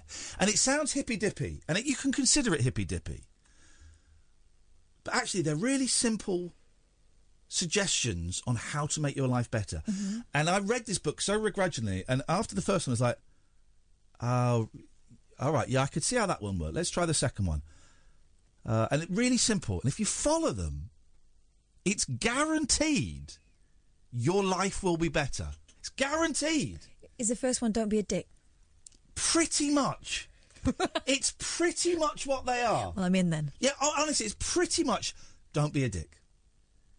Or, through all four. I'll do them after midnight 'cause we've got a few calls lined up. I'll do them. We'll take a quick break. Then we've got Sohail and, and uh, Andre and Alan and Nigel. And then after midnight, we'll come back and we'll do the four agreements. And I tweeted about it, and a few people um, uh, went, "Oh, yes, now now you're talking. It's changed my life." And honestly, really simple. We'll do it in a bit. Uh, Sohail, you're going to be the next caller. Oh three four four four nine nine one thousand is the telephone number. This is Talk Radio. Whispering lunar incantations for cross parents, um, cross dressers, Did you know this about me? and cross rail workers. Steel and polycarbonate. The late night alternative with Iain Lee I've, I've got a very poor internet connection. on Talk Radio. Um, I'm not going to give out the phone number because we've got seven lines. If you, you're waiting, please wait. Let's go to Nigel first. Good evening, Nigel. Oh, good evening, Iain. How Nigel, you? how was the food bank today? Um, I, I, I could only bring half of it home because I couldn't get it all in my haversack. Oh, okay, but you went. You went though, did you? Yes, I got there for two o'clock. Yes, okay, brilliant. So um, what what did you get? I got um, two tin, two tins of chicken soup, some hot dogs in a tin, uh, rice pudding and milk pudding. Uh, no, rice pudding and custard, and some tins of ham and um, well, tins of meat, two tins of meat, Beautiful. and some cake, Okay. and two lots of biscuits. Wow, and that's get- only half and of some it. Bread, bread as well. That's o- and that's only half of it. That's not bad, is it? The milk. But I couldn't bring the corn, the cornflakes and the dinner. I couldn't get into my bag. we But- need to take a I- bigger bag next time. Well, that's brilliant, Nigel. Well done for going. Yeah, quite a lot of stuff. But um, obviously, I, I haven't got. I still need to get a dinner. Buy myself a dinner tomorrow. So I've only got soup. Can you not go back and get the rest of the food tomorrow, or is that, or does it not work like No, that? but they didn't. They didn't give out. It doesn't work like that. you're not Okay. supposed to have it more once a week. Right, anyway. okay. I still need. I still really need a bit of money to. I've got no money till next Wednesday, and it's Okay. nearly a week. You know. Okay, well you've got you've got. Has that guy gone through your, your bills with you? The advocate has he gone through Uh, the? he hasn't got back to me yet. No. Okay, Um, they we- haven't rung me back for an appointment yet. But I, I had a bill come today for six hundred pounds, electric one. Well, you need to make sure you show that. You need to phone them up tomorrow, the, the advocate, No, and no, you no, need. no, it's okay because I rang the electric people a couple of days ago. Nigel, and I paid Nigel, Nigel, Nigel, Yeah, I'm going to stop yeah. you there because I think Yeah. that now that you've got this guy that can help you, I think when it comes to Yeah. bills and money, it's better if you talk. You've got him now to talk to, so I think it's better that you talk to him mm. about the bills and money. Yeah. instead of us, if that makes sense. but I've arranged it with electric people. They're quite happy if I pay thirty pounds next week. Okay, well, yeah, they will be. Here's the other thing, Nigel. much. Nigel. Um, Yeah. Simon knows exactly how to talk to these people to get you the very Yeah. best deal. And here's the thing I worry about: if you ring up worried about what you owe, they're going to take they're going to take whatever you'll offer them, and not necessarily the best deal for you. So really, They always try and get as much as they can. of, course, of course they do. Here's the deal: Yeah, uh, leave it, leave it to Simon. Trust But Simon. Simon should speak to them. Yep. Exactly. Exactly, and I think that it's better now for you. Now you've got Simon. Yeah. We've kind Well, of done. won't be so- but I'm Nigel, Nigel, worried, Nigel. It's really important you listen to me. Now Mm. that you've got Simon, I think that it's that we've kind of done as much as we can in terms of the Yeah. bills. So you talk to Simon about the bills, okay? So you need to make give him a call tomorrow and get an appointment to see him, okay? Well, it's a I- really good, really him, good. He's very busy. I know he's very busy. I'm sure he is, but it's a really good sign that you've been to the food bank and you've got Simon who can help you out with the bills. I'm, I'm, I, But I'm it's, feeling. still, it's still rather a frightening bill. Of course it is. Well, you, you speak to Simon about that, all right? Yeah. All right, Nigel. I Nigel. wanted to do do a quick song if I can, as I'm done. Very, very quickly. Go on. This is Nigel's time, the actual, the the original, uh, the original um, record made at the in the studio. Are you gonna sing it? Nigel's time. No, well, it's me singing on it, and it sounds Well- if you listen to the proper recording. Well, uh, here's the thing. I don't want you. To, don't don't just put, phone up and play a I sing record. along- I can sing with it. Sing, sing with it. And if I don't hear you singing with it, I'm going to cut you off because there's no No, point in just playing. The. Here we- so don't just play I a tape sing down with the it, phone. okay. Here we go. Here, here we go then. Here we go. I'll sing with it. Here we go. Because I've, I've Sing- done it so many sing times. with it. Um,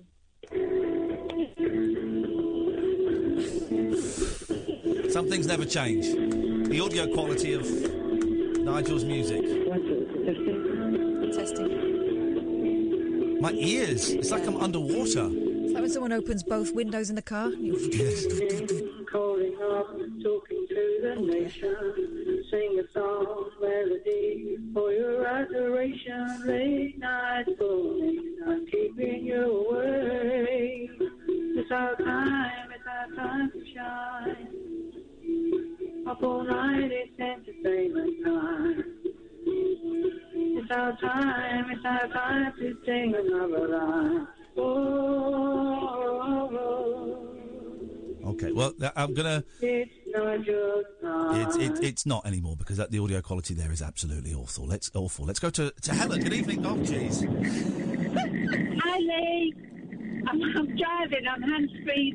That's great news, Helen. What can we do for you in this very short phone call? I just wanted advice about dating. I'm 43. I'm just getting divorced, and I'm just I'm self-employed. So I work from. So for me to meet somebody when I'm out and about or in a welcome I would I would suggest you want you want some advice about dating. My suggestion would be don't call them hands free when you're driving because it's really hard to hear.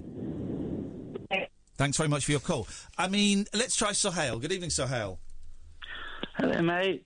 I'm uh, I'm a long time listener, first time caller. Hooray! done. Get in. There we go. Yes, sir. what can we do for you? I forgot I had that. I just I just wanted to say I moved to London uh, eight months ago. Prove it. Uh, and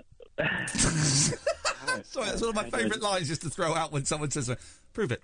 Go on. Sorry. uh, continue. Continue. I don't know how to do that. Let's go. So um, uh, when I got here, you know, I've got lots of friends in Bristol, but not many in London. Yes. Well, I've been listening to you guys since I got here, and it's it's it's been a real it's been a real it's been a real blessing. And a curse. And I, and and and, it, and I've really enjoyed your show. Hey, I thank just- you. I don't want to be um, a bum licky uh, uh, bell end, but I just I know the terms. Thank you very much. Uh, and I want to say thanks to my roommate, Jan.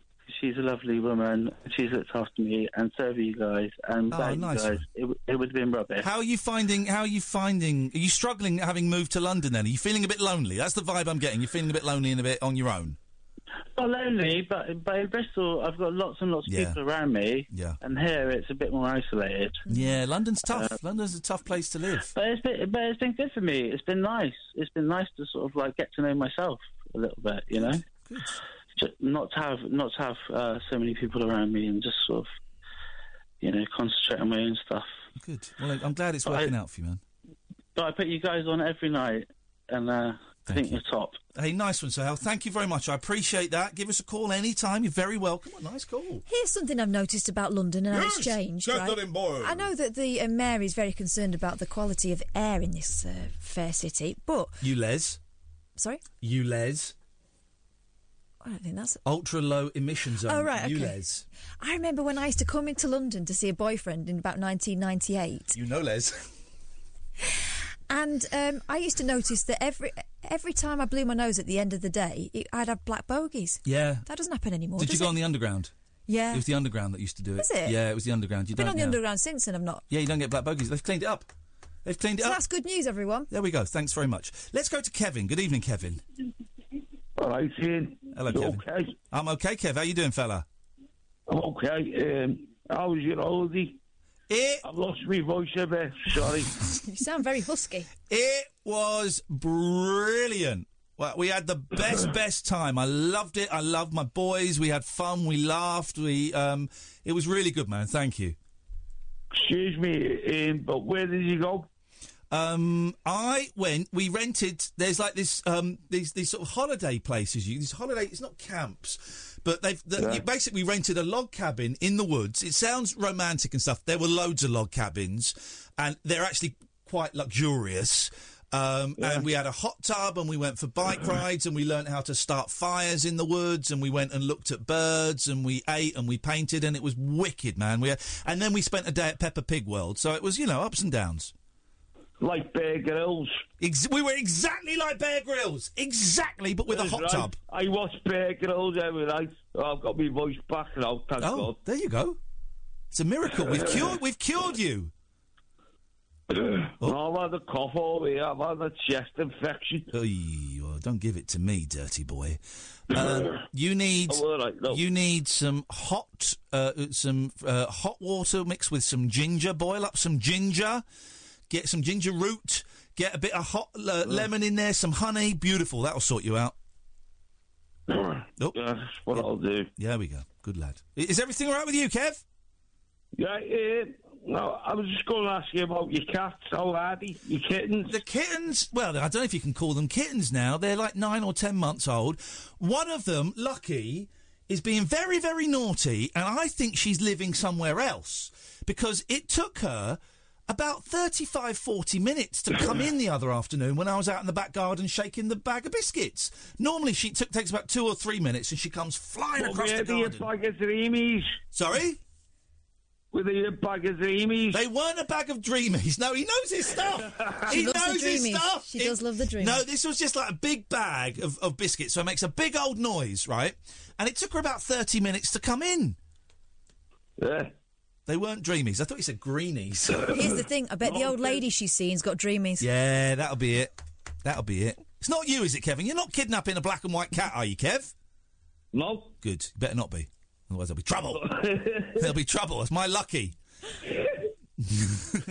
uh, Kev, listen, I'm going to move on because I want to get one more call in before the news. Thank you very much indeed, Kevin. Thanks for asking after the girls. I love those those little girls. Let's um, oh, let's go to Mo. Good evening, Mo. You're right, Iain. How are you? Yeah, good. Thank you, Mo. What have you got? Iain, can you do like a Richard and Sal type prank call? I beg you. Oh, what? Because you haven't done one. I've asked her three times and you haven't done Uh, any. Richard and Sal? Yeah, do you know Richard and Sal, Howard Stern? No.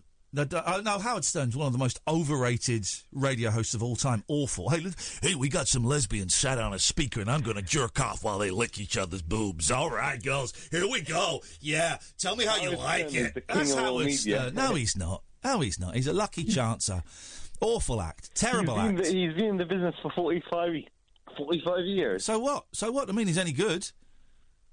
And he's been on. And, and people pay £12 a month, I think, was membership. Well, they're, they're, they're, people are idiots. Americans are idiots. We know that. Now I'm going to jerk off. Here's the thing: we got a black man in. and I'm going to jerk off while he sits on a speaker. That's it. That's the act. But he does so much. He's one of the most iconic ones, I know. Yeah, we got we got a He's one of we got a Jew in. I'm going to jerk off while a Jew sits on a speaker. That's the act. That's the act. He gets Just people to sit on speakers while he masturbates. That's the act. You want that? I can do it, Catherine. Tomorrow. I'd can we- rather you didn't. Can we get a speaker and Nope. a Chinaman? Oh my god. I wanted to sit on the speaker and I'm gonna I'm gonna jerk off. But Howard Stern does so much more than that. He is the king of all U- US radio. All right, well, I got an idea, Mo. Why don't you give him a call and tell him what you want him to do? For crying out loud. Yes, Andre. Hello. Yes. Hello. Yes. First, first time listener, long time talker. Oh, that's good because that doesn't quite make sense. Yes. Doesn't I've, listen. I've got a big issue here. Not listening. Right, I've got one big issue. Now, do you So want you to got more than that? No. Last night, yeah. Yes, sir. Sorry for burping, yeah, but I, That's I, all right. I had a bit of a constipation, wind, and all sorts. Oh, okay. Yeah. Yep. Got 30 Right, but what I was seconds. gonna say, no, Lucky the cat. Yes, I do. Did you put the orange peel down? No. Keep it in. No, I didn't because apparently that's nonsense. And also, I need a lot it? of orange peel to um, Yeah. to to get the go around the edge of the garden. Get a load of easy peel oranges. Easy peel. Put it under the cat all the way around the perimeter. It won't go out, guaranteed. Okay, all you right. won't try it though, will you? Anything else you want to say? Yeah. Uh, cat, cat. Eight, seven, Okay. six, Don't use all five, the now for my phone. My iPhone's wearing out. two, one. All right. This is Talk Radio. The Late Night Alternative with Iain Lee on Talk Radio. We have ways of making you talk. Tramp. What you call me? Tramp. You, don't wear continental clothes or Stetson hats. But I tell you one doggone thing. It makes me feel good to know one thing.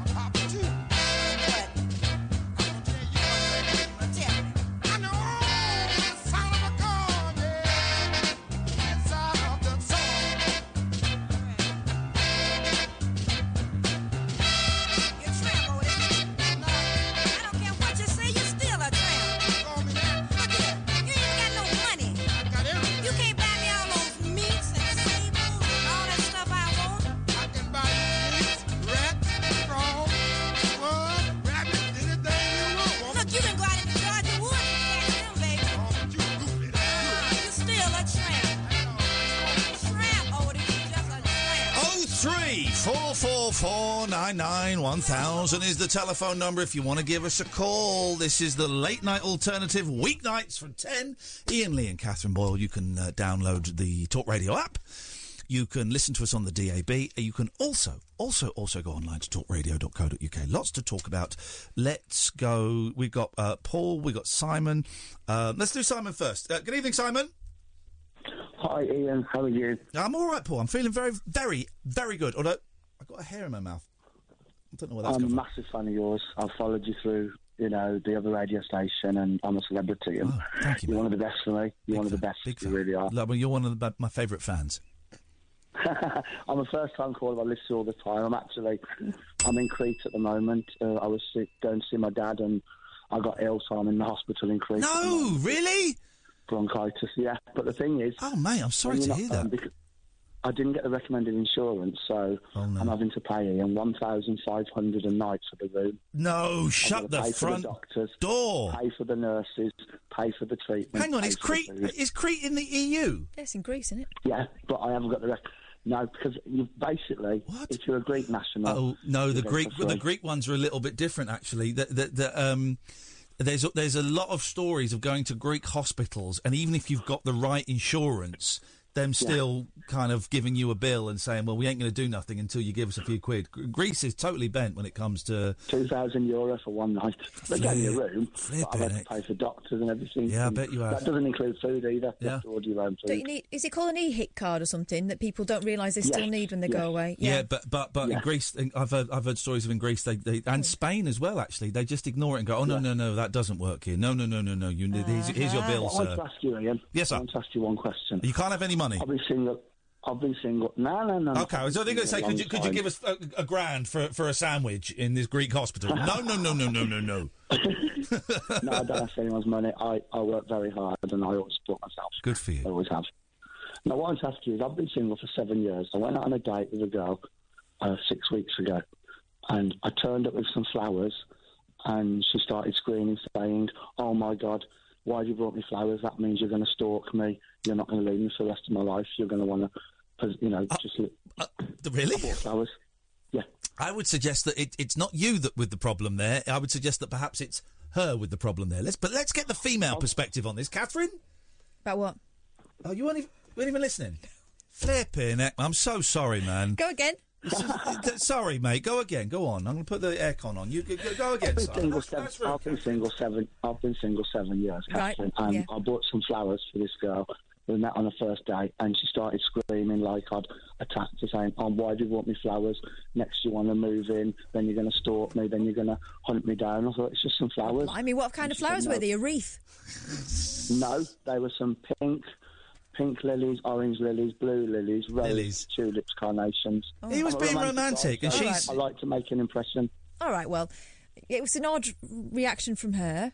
Uh, maybe it was good that she had that, so you know that she's maybe not the one for you. Yeah, I would. I would say steer well clear onto the next.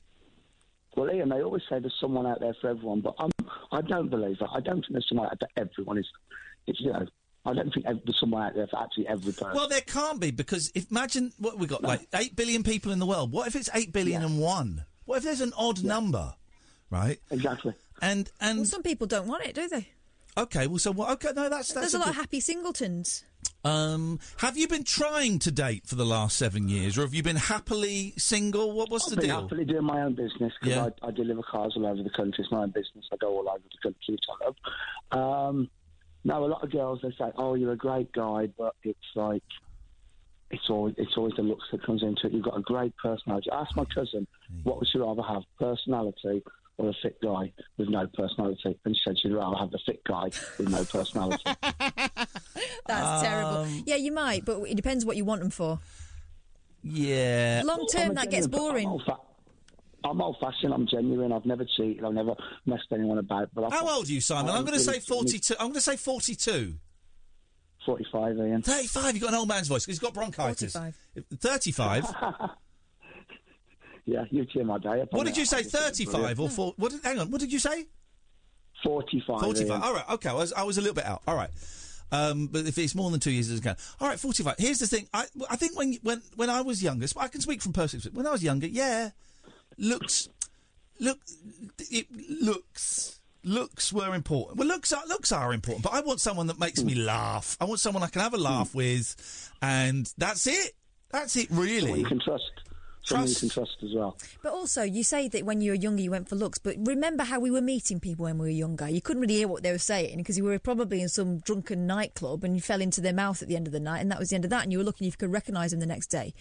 Things have changed. When you're 45, you know you're a bit, bit more kind of uh, secure in who you are. You're happy with your business. You know what you're doing. So now it's not about messing about anymore, is it? No, I mean, I, I, never, I always went for personality, and I haven't really joined these dates. I did join a dating site called Badoo, and it was just like freak, freak show. It was awful. Wow. People asking. What's, like, um, what was that? Sorry, what was the name for this freak show dating app? Badoo. B A D Badoo. O O. Badoo. Erykah Badu. Okay, fine. Name There was those. married women on there asking for like threesomes and orgies and all that. It's Guess just again, what was it? It was, it was called. It was called uh, Badoo. Ba. Badoo. B A D O O. Uh, B A D O O. Badoo. Well, maybe that's Iain, not the tell you a site for you. Story. I'll tell you a funny story. it's not rude. Uh, once I was around Scotland and I stopped over and I was knackered, so I pulled over uh, on Todhills, which is Costa Coffee, and I suddenly get a, a flash of the lights and a knock on the window. Yes. And I said, "You here for the dog?" And I went, "What are you on about?" When you here for the dog, and I said, "I don't have a dog." He said, "What do you mean?" I went, "My dog's at home." What are you on about? I didn't know No. what it meant, Iain. Come on, you knew. Iain, I swear to you, mate. I thought swing. I did not know what dog meant. I honestly. I and that really happened because I dog. I always thought. I've, I've, when I lived near Hampstead Heath, I saw a couple of guys once, but I always thought that the dogging, going into the lay-by or the car park, flashing the light, I always thought that was a myth. I didn't think that really, really happened. But you're saying, what was it, a lady or a gentleman knocking on your window? A gentleman. Of course it I was, yeah. thought it was. uh, I thought it was people that meet up and take their dogs, go walkies, and talk about their dogs. Honestly, I know it's stupid. I know you're probably being tears, but yeah, that's what I thought. Well, you're this is you're you're you're, you're a pure soul. You're a pure soul, and, and we should cherish pure soul. We should take more care of our souls than we have been in the past. I think. Do you know? I always try to help someone here, and I've never tried to bad anyone. I mean, if I'm if I'm down in Margate, I'm happy to go and get a shot, a full shot for Nigel. If I go to Margate, I don't mind doing Well, he, that. he doesn't Or live in Margate, so that would be a he wasted journey. But but thank you. Where does he live? W- w- Simon in uh, Maidstone. Nigel in Maidstone. Lives in Maidstone. But you're Simon. Listen, you're. It's near it. So I'm down there. Simon, listen, No, I'm going to move on because this is probably costing you like a hundred, hundred uh, drachma a minute um, in your hostel. Get well soon, man. Thank you for the call, and and the right person might be out there. I don't know. I don't know if that's too much of a cliche or not. Right, we're gonna um, oh, we're gonna speak to Dave, and then we're gonna speak to Paul, and then we're gonna speak to Alan. Sorry, you guys have been waiting for ages. It's just just the way it's going. Uh, this is Talk Radio. Moonlit musings from mums, madams, and meat packers. Oh, never mind, I must have misheard. The Late Night Alternative with Iain Lee The station's brilliant. on Talk Radio.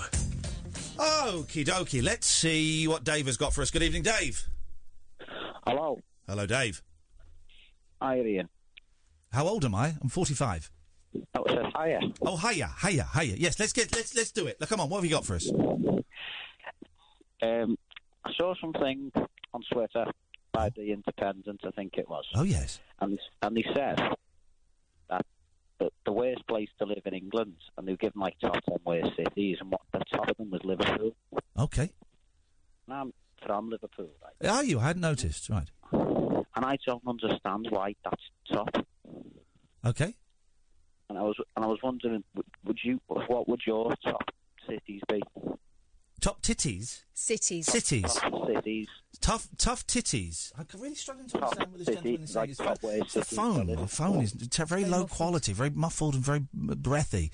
My top tough tit, uh, the top rough cities. Well, um, I wouldn't put Liv. I like Liverpool. I've not been. I've not spent as, as as much time in Liverpool as I would like to. I want to go back there and spend a few days up there. I wouldn't put Liverpool up there. I'd put Luton. Not a city. Has it got to be a city or can it be towns, Dave? It just said rough areas, really. Uh, rough areas. All right, Luton. Luton, I think. I mean, but everywhere's got. No, Luton is completely. No, it's got posh bits. No, it. Oh, jeez, It's got posher bits. Ah, yes. Um, I don't know, Dave. Where would you put?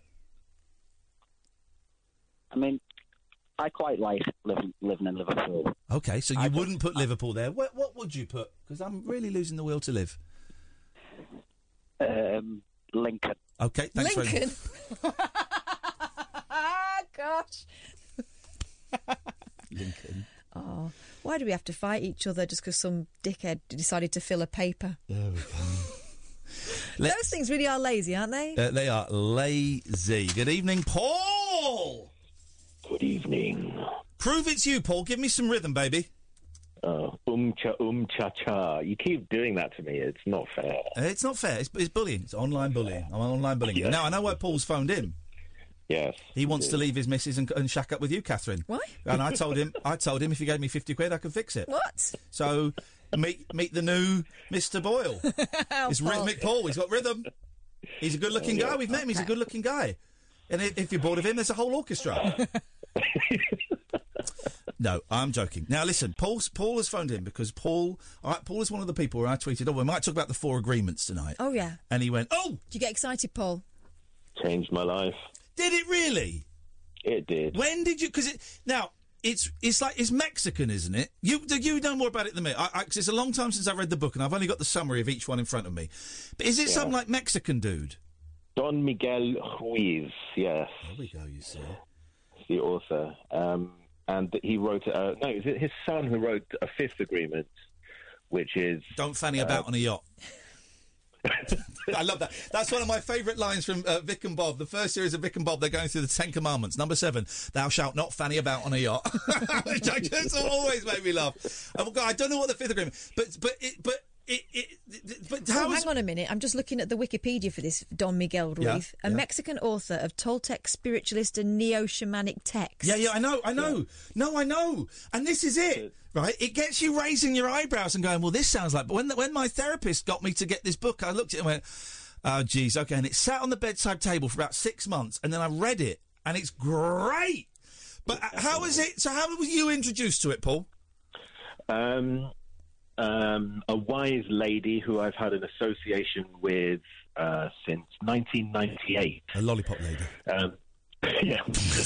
Um, she, she suggested that I read it. Um, I've since read quite a lot of a lot of his work, Oh. um, and progressively, it just enabled me to drop baggage, yeah, forgive myself, mm. enjoy life, and be happy, and just lead a much more focused and wonderful existence. I'm going to go through them, and we know that Kath is going to sneer.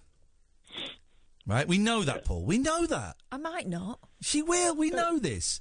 Paul's a nice is guy. You've met. fundamental truth in it, though. Yeah, exactly. Okay. It's fundamental truth. You can't argue with fundamental truth. Don't prejudge me. And I'm slightly embarrassed because this isn't normally kind of what where where I go, but actually it's great, right? And when when, when Caroline Boyce it popped up on her Facebook page, I went and I, I posted on it. Thanks for posting this. I'd, I'd forgotten about these, and this is a useful. Like, here's the thing. My mind is a lot more open than you realise. And the other thing is, unless one of the uh, four agreements is dance like nobody's watching, Ah. You know, I may give it some time. We skip number three, right? so here we go, and, then, and when you, th- th- there is no way you could. The feet are up. She's getting ready. There's no way you can argue with these. Okay, we're going to go through them one at a time Go and on. discuss them. First one: be impeccable with your word. Right? Speak with integrity. Say only what you mean. Avoid using the word to speak against yourself or to gossip about others. Use the power of your word in the direction of truth and love. And love. Speak with integrity. Be impeccable with your words. So does that mean no more bitching? Yes. Ugh. It does, doesn't it, Paul? Yes. Yeah. You never do it. Huge societal challenge, if I'm honest. Yeah, it's true. Tou- it's a toughie, isn't it? That's Twitter out, everyone. People bond over bitching. They do. Should we go on you to meet number? a stranger and you bitch about a third party. It's it's a it's a social mechanism. It is. You work out whether they're your people or not. But Exactly. But you're right. It, it does no good for every, No, it's toxic. involved. It's toxic. Okay. Yeah. Okay, number two. Dance This like nobody's tough watching. one. They're, they're, they're, they're simple, but they're tough. Okay. Number two. Oh. One in the pink. No. Number two. Don't take anything personally. Nothing, this is a great one. Nothing others do is because of you. What others say and do is a projection of their own reality, their own dream. When you are, Im- and this is tough, when you are immune to the opinions and actions of others, you won't be the victim of needless suffering. Exactly. Ca- Kath and I both had a little light bulb go up- Uh, yeah, up over but our also heads. I do tend to I do tend to fall back on that one. That actually it's more about them than it is about me or whoever it is in the uh, firing line. It's like if, if it, it's like that I- stuff never comes from a happy person, no, it? it's like Catherine. If we were to, if, if you were to say something right, Mm-hmm. and I would then to say, if, if you were to say, I don't like that shirt you're wearing, and I said, you've really hurt me by saying that. That's not true. You've not hurt me. What I should be saying is, I've really allowed myself to be hurt as a result of the words that you said. You've not hurt me. I've allowed myself to feel hurt as a reaction to the words you said. And that hurt that you've allowed yourself to feel, or the fact that you've allowed yourself to Yeah. feel that way, comes from something that happened before yeah, I yeah, yeah. got involved. Oh, it comes. It comes from within me. It doesn't come from you. you. No words can't hurt me. Uh, If I feel hurt, that's coming from me. So I- if anyone ever says to you, "You really hurt me with what you said," N- no, that's not true. The person who is hurt has somehow allowed themselves, has somehow hurt themselves uh, uh, after hearing those Mm-hmm. Words. You don't have to be hurt by words you say. Don't take anything personally. That's kind of tough. There's another thing that people say, um, which when you listen to it, it does make sense. If it's hysterical, it's historical, There we right? go. Do you know what this means? No, I don't. So if someone's reaction is extreme Yeah. or something that you're not expecting, hysterical, it's historical. There's something else that's happened before you got involved in that scenario Right. that that feeds back to, and actually it's probably nothing to do with you. Yeah. Paul, as a musician, Hmm. Did, did um were you um, prone to criticism? You, you must be prone to criticism in terms of like a, a professional relationship. But when you were younger, did you struggle with with it? Um, I used it as a challenge to improve. I, I think any decent musician should be open to criticism. Yep. Um, and you know, kind of self-reflection in, in an effort to continually refine the product. I think that's very important. What's that? Um, what's that? I think we've spoken about it before. That terrible, terrible film, and it got so many plaudits about the drum teacher. Oh, Whiplash. Whiplash. Oh, Jesus. it, everyone was raving about it. It was awful. Nope, that's not my rhythm. Start again. Nope, that's not my rhythm. Start again. Some of that. Did you? Is that's not what it's like, is it? Uh, my my timpani professor, I love him dearly. I will say this without reservation, but he Be impeccable he with your is- word. No, no, no, no. He he he expected absolute excellence. He commanded it. Um, you know, without him, I wouldn't be where I am now. Um, but it was not an easy path. Um, he broke some of my colleagues. he didn't break me. Wow, wow. He made me into a bigger, shinier, better thing. You yeah. are very shiny. I, I, th- I noticed that when we met. Okay, number three. Dance like no.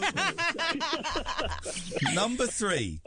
This is a. they get- These are they're simple, but they're tough. Number three, I hate Mondays. Don't make assumptions. Assumptions. Find the courage to ask questions and to express what you really want.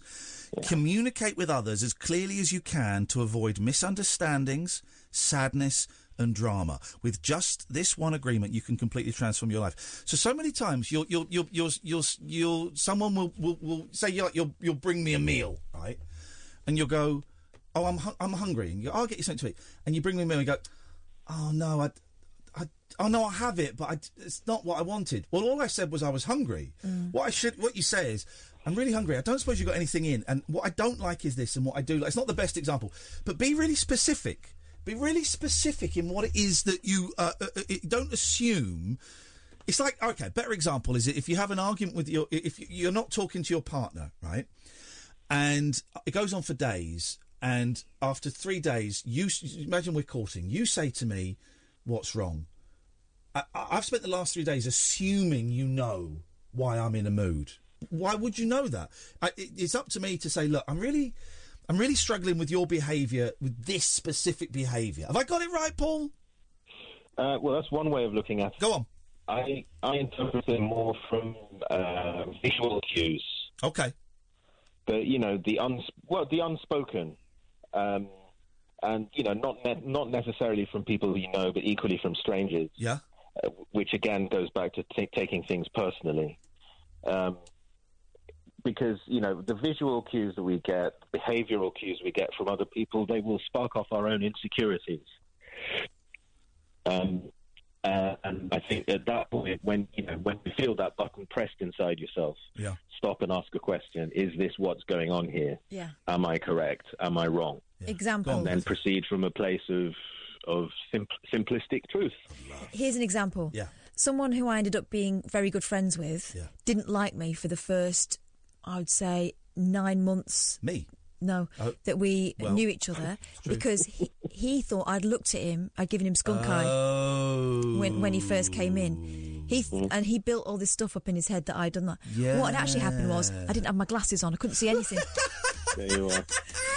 so example. so he'd like made up this thing in his head that I was re- resentful of him for X, Y, and Z, and that's probably why you know I wasn't um, warm to him when he first came in, and because I wasn't warm to him when he first came in, I was fake after Yep. that, and all this. I didn't have my specs on, couldn't see. I can't see past a meter. so if he if I was looking at him, it was by accident. I was just looking at his shape. Right, and here we go. Number four. Al- and this is great. Always do your best. Mm. Your best is going to change from moment to moment. It will be different when you are tired as opposed to well rested. And under any circumstance, simply do your best and you will avoid self judgment, self abuse, and regret. Mm-hmm. So the four of them, right? Be impeccable with your word. Don't take anything personally. Don't make assumptions. Always do your best. Aren't they great? Mm. Aren't they great? And he's right. They're universal truths. You can't argue. it. They're great.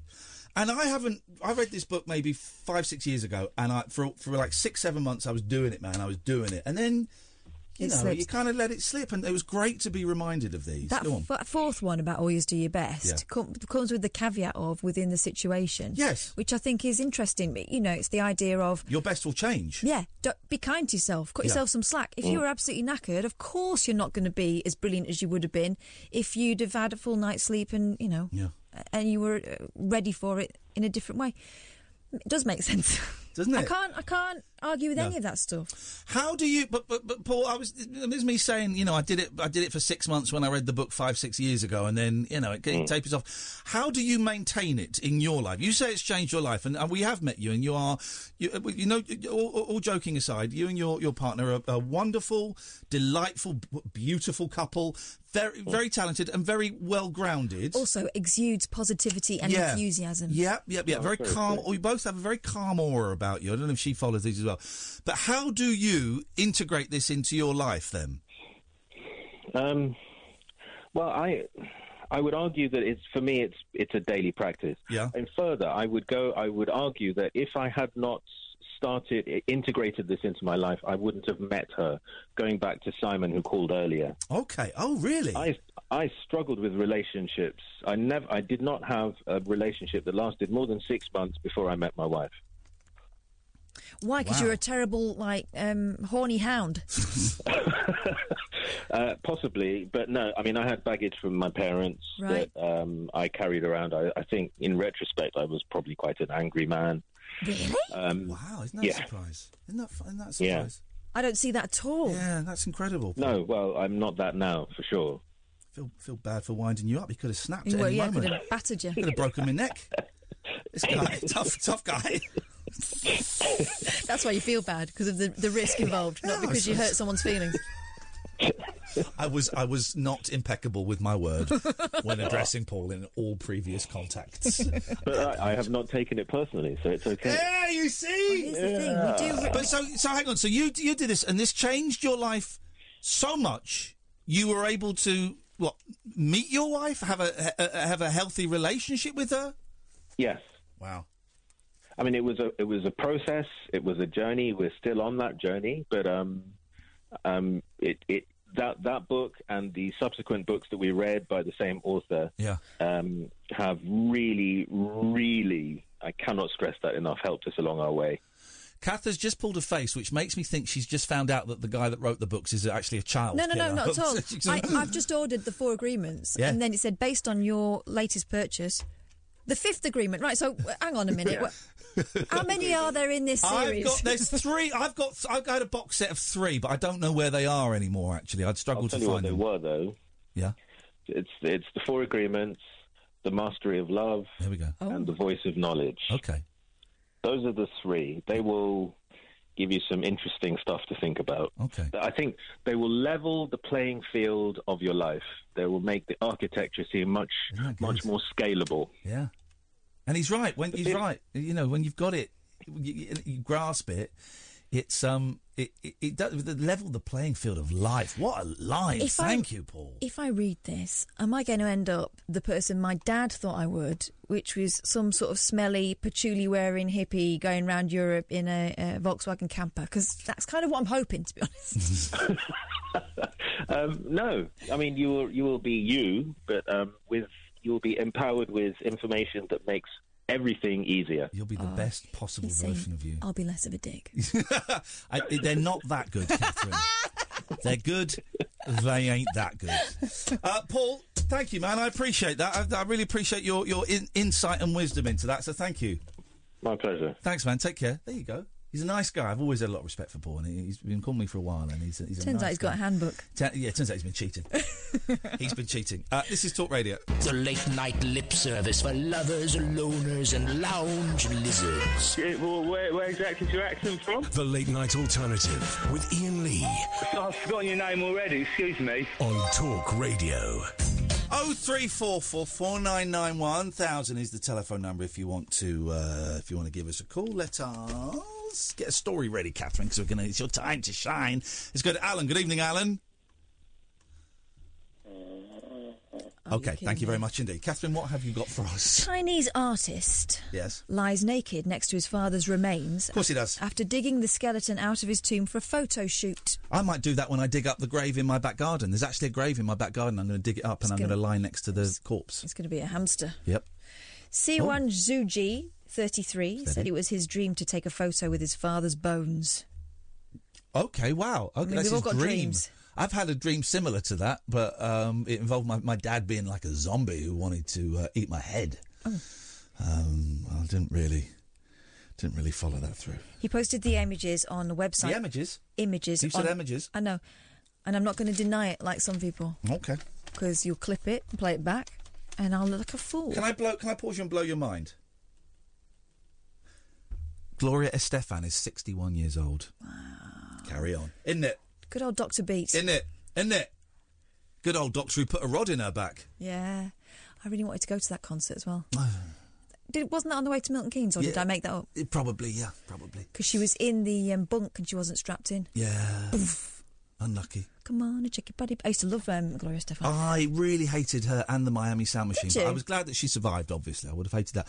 But Gloria Estefan, 61 years old. Well done, Gloria. Isn't that, isn't that putting it all into perspective? Is she 61 today? I think so. Wow. Or, or there, certainly this year. She, she is She's certainly 61 at some point, yeah. Okay, good. Continue, s'il vous plaît, madame. Well Sorry. done. Sorry. 33 year old Beijing based artist known as Sijuan Zuji Okay. exhumed his father's remains and arranged them into a skeleton. Oh. Before lying down beside them Well, hang on, how were they- shoot. were they scattered I'm then? guessing they were in a bundle or something. He posted the images on art website Artand and Chinese microblogging site Weibo. Weibo? Weibo. On Saturday after a ah tomb sweeping day. Second reference to this in two days. Remember the first one last night? Nope, wasn't listening. What did someone get in her eyes when she was tomb sweeping? Bees. Uh, is that how she got them in her eyes? yeah, So what's yeah. tomb sweeping? You go and clean the tomb up. You go and yeah, you go and sort it out. Oh. The photos drew widespread condemnation from net users who called his actions disrespectful and utterly shameless. Oh. The photo shoot took place at the end of March when his father's remains were being reinterred after years of wear and tear damage to his grave, according to Beijing News. You're moving your phone. Is your phone ringing? No, I'm just moving it. Well, why are you why are you moving it? None of your business. See, I did it seamlessly. They didn't need to know about it. Well, why did you highlight it? I find it interesting. because I'm asking you exactly what I'll I mean. tell you. I'll tell you why. I'll tell you why, and I will be Im- Im- impregnated with my word, impeccable with my word. One of the tips, tricks I learnt at, when I was at the BBC was, if I ask someone a question, and their mouth says no, but their body language is saying yes, I'm allowed to highlight the body language to say, "Oh, it's interesting. You're saying no, but actually you're nodding your head and you're smirking a little bit. I wondered what that was." I'm allowed to describe what happens in the studio because it actually presents more of a. We can control our tone of voice and our words. Um, but the physicality is actually a little bit more subconscious. So what I'm simply doing is highlighting that you shifted the phone from one side to the other while you were talking, and now it's turned into quite a big thing. And you're sat there with one hand behind your back and your the other hand on your face, which is the the, the face I pull when I'm weeing in a swimming pool. So what exactly is going on with you, young lady? I'm just thinking he's interrupting me again. Okay. It was an amazing feeling. We'll get the rest of the story Oh, after come this on. break. Experience the unconventional. Hello. The unpredictable. Don't you think that's a bit weird? And the completely unorthodox. It was my birthday. With rule free Iain Lee. Uh, I was just trying to generate a bit of content. The late night alternative with Iain Lee Hate alarm clock. Hate going to work. on Talk Radio. By the way, the live shows are selling out. It's sold out. Um, so Luton sold out. The first Manchester show has sold We've out. done Luton? Yeah, no, that's what I'm saying. Oh, it did sell sold, out, yeah. sold- Luton sold out. Yeah. Yeah, the thing is, you say this, so it creates tension. Oh, and yeah, drama. carry on, sorry. Luton sold out. Brighton sold out. Um, first Manchester has sold out. Second Manchester, there's a there's a few tickets left, but not that many actually. Glasgow has sold out. London in June, which we haven't really, mentioned the show in London. Uh, th- over half the tickets are gone, and in Shaftesbury, which is in July, that sold a few. Belfast is selling very well, and we're going to have tickets for Bath. The Rondo got in touch with me today. We're going to have a ticket link for that soon. Wow. So if you want to come, guys, you've got to get, got to be quick. IainLee.com slash event. IainLee.com slash event. Catherine, this guy is Chinese, weird Chinese guy and his dead dad. Yeah, yeah, yeah. So C- What was his name? C- no, his name was C1, whose real name is C Lulu. Said he was only I'd rather see Lulu than one. Says he was only three years old when his father died of liver cancer, and it was his dream to take a photo with his father's bones. Okay. It was an amazing feeling. This was the closest I've ever been to my father, he said. I'm expressing my feelings to him in a personal way. I kind of get that. Why has he got to be Starkers, though? It was necessary for me, aha, to be naked in the photo. Oh, he, the, he, the guy that's alive is naked. yeah. Oh no no no! Was he humping the pelvis no, or not something? humping anything. That is wrong. It was necessary for me to be naked in the photos, as this is how we enter and leave the world, he said. So he said the pictures were taken by his wife, Lynn Shan, after he sought permission from the cemetery's caretaker. wonder how that conversation went. We shouldn't be afraid to show real art to the world, he said. His account on Weibo was suspended after the photos went viral and generated much criticism from net users on the site. Oh, he's a very beautiful young man. He I wasn't is. expecting that at all. The trending topic page That's titled lovely. That's a great. Uh, that's incredible, actually. Yeah, it is. Look, and, th- and this this picture here where he's lying next to That's incredible. Considering his dad died when he was three, right? So he's never been that close to his dad before. Actually, why should we be so repulsed by the remains? wh- wh- How old is he there? 20, 26? He did 33, I think. Oh, he okay. said So, so, so, so thirty-year-old set of bones. There's no meat on them. Why? Why should we be repulsed by that? That's actually, I, I think it's beautiful. It's a little bit weird, but good art is a little bit quirks. Yeah. I think that's beautiful. So this is this sort of stuff I you're like that. getting um, in response. Uh, if you're not doing this for the purpose of fame, why are you posting the images online? Just hang up your art at home. I think it's un- That's not what understandable. art is for, I'm afraid. I think it's understandable to want to lie with your father's remains, but you crossed a line when you took the photos with a camera, one person said. You're using your father like a tool for your so called work of art against all rules and traditions of filial piety, another comment read. What does filial pi- What does filial mean? Filial means son, son, you know, to do with being and a son. piety, respect. Yeah, being honourable towards your father. Oh, yeah, yeah. However, some net users expressed support, saying they were touched by the artist's work. I was overwhelmed with emotion after seeing the photos. This is so touching, one person said. That's kind of the point, isn't it? Yeah. If it gets a reaction from people, that's art. Yeah, yeah. Um, so this show is art. Okay, all right. Maybe pushing it a little bit. Um, Yeah, here's another thing that they said. You did something that no one else could ever do. You've gone beyond the boundary of moral principles and held a direct conversation with your ancestor. I would love to have my dad's thumb. Oh, he's he's ashes now, so it's not. But imagine just having like the thumb bone of your dad, or, or you know, so uh, just a little physical a memento, physical thing that is. Was, I mean, I, f- I found a watch that my dad gave me. It's not a particularly old watch, but I remember he gave it to me when he was t- coming towards the end. So it's, and it's not that nice a watch, but he said this is this is a really nice watch. Yeah, yeah.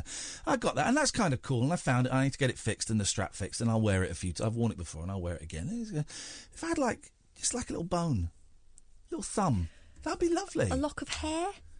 Would it have to be? It, I, I like the the hardness of a bone. Steady, steady. I'm talking about my dead dad, guys. A bit of respect. Why you got to lower it to that? Just imagine just um just having a bone you can rub in your pocket. No, please don't. Right, forget that because you're just being vulgar about something that's beautiful. Here we go. What do people really believe affects their Wi-Fi? Uh, heavy road traffic, ghosts, and the government are the things British adults believe affect internet speed. A new study has claimed. Let's just go through that again. Heavy road traffic, ghosts, and the government are among the things British adults believe affect internet speed. A poll of 2,000 Britons has revealed adults mostly most commonly blame changes to their Wi-Fi connection on the weather. House pets, aliens, and fish tanks were also accused of interfering with wireless links up and down the country. I think it is true about fish tanks. Actually, the the the pump I think can affect the thing and the water. I think. Additionally, Well, mm, hang on. In Heretics, doesn't. Will Storr s- write about the fact that fish can see infrared? yes, he does. How are you going to tie that in with what we're talking about here? Well, 'Cause so maybe they can interfere with Wi-Fi too. Okay. Oh, I told you about. I dreamt a brilliant invention last night. Uh, it's called Wi-Fly. I dreamt it, and I woke up thinking, "Oh, I've got to buy some Wi-Fi." So Wi-Fi, it's like a box you plug in, and it's like Wi-Fi. It works on the same principle. Um, so it's like transmitting like um, uh, invisible sort of rays, and if a fly flies into it, it kills it straight away. Wi-Fi. I don't. It might actually be real. I don't know. I need to Would Google it, it. would it kill other small things? I mean, Just how fly- big would the thing have to be? No, no, it's just flies and bees and wasps. White fly. Oh, not bees. Yeah, yeah, yeah. No, bees are nice. No, they're not. Uh, additionally, nearly one in ten adults believed Wi-Fi speeds were slowed down by someone else being on their phone nearby. Mom, put the phone down. I'm on the internet. Do you remember that? Mom, put the phone down. I'm, on the internet. How long are you going to be? Ow. Others blamed thick walls. Well, that makes sense, doesn't it? Doesn't it? And even bright lights for their slow Wi-Fi, according to the survey. Well, why wouldn't it make sense? It's like here. If I go into the f- the lift while I'm using my phone, everything gets interrupted. So, That's metal. That's because you're in a f- kind of a Faraday cage. oh really? Yeah. You reckon? Mm, I'm going to say so. Sounds good. You don't know, do you? I know what a Faraday cage I know, is. but you don't know that that's the reason. You're in a metal box. Yeah. You're steel box. Uh, is it steel? Yep. He said, I don't know who said it. Who said he said? Richard Sinclair, MBE, executive director of, who works at this company, revealed many things. Revealed many things can affect Wi-Fi strength, including water. So this is right then. Yeah. He said it, may su- it may surprise many, but just three percent of those who took part in the study agreed water can affect home brand, broadband, home broadband, which can be Wi-Fi's Achilles heel. I was right. I said it then. I said it. Oh, but he said they agree. Is he agreeing? He sa- he's agreeing. All right. Fish tanks, weather, and even human beings, which are made mostly of water, can also impact connectivity. But we'd be very surprised if ghosts were the reason why some people experience Wi-Fi issues. Well, they're made of mist. Some of them, Um, aren't they? Okay. The study also found two in five adults mistaken. Right, what does Wi-Fi stand for? Isn't it wireless free? Wireless. Oh God, I don't know. Is What it- if something fibre? Wireless. Right, don't look, don't Google it because don't Google it because I, I don't know this. I would have said okay. The study also found two in five adults mistakenly believed Wi-Fi is short for wireless frequency, and a further quarter thought it meant wireless fidelity. I'd have gone with wireless fidelity. What does it mean? Why? Uh, let's find out. I'm going to blow. Do you know what it stands for, Amy? I am going to blow your friggin' minds. Go on. If this is true, this is massive. In fact, the term Wi Fi is not short for anything and is simply what its inventors named it, not based on any other words. Oh. Whoa! Mind is blown. Everything I know is collapsing around me. Wi Fi is not sure, But we write. But that's insane. But there is an example of us making up the Assumptions. gaps. Assumptions. Yeah. Wi Fi does not stand for anything. It's not based on any other words. It's simply what its inventors named it. That's insane.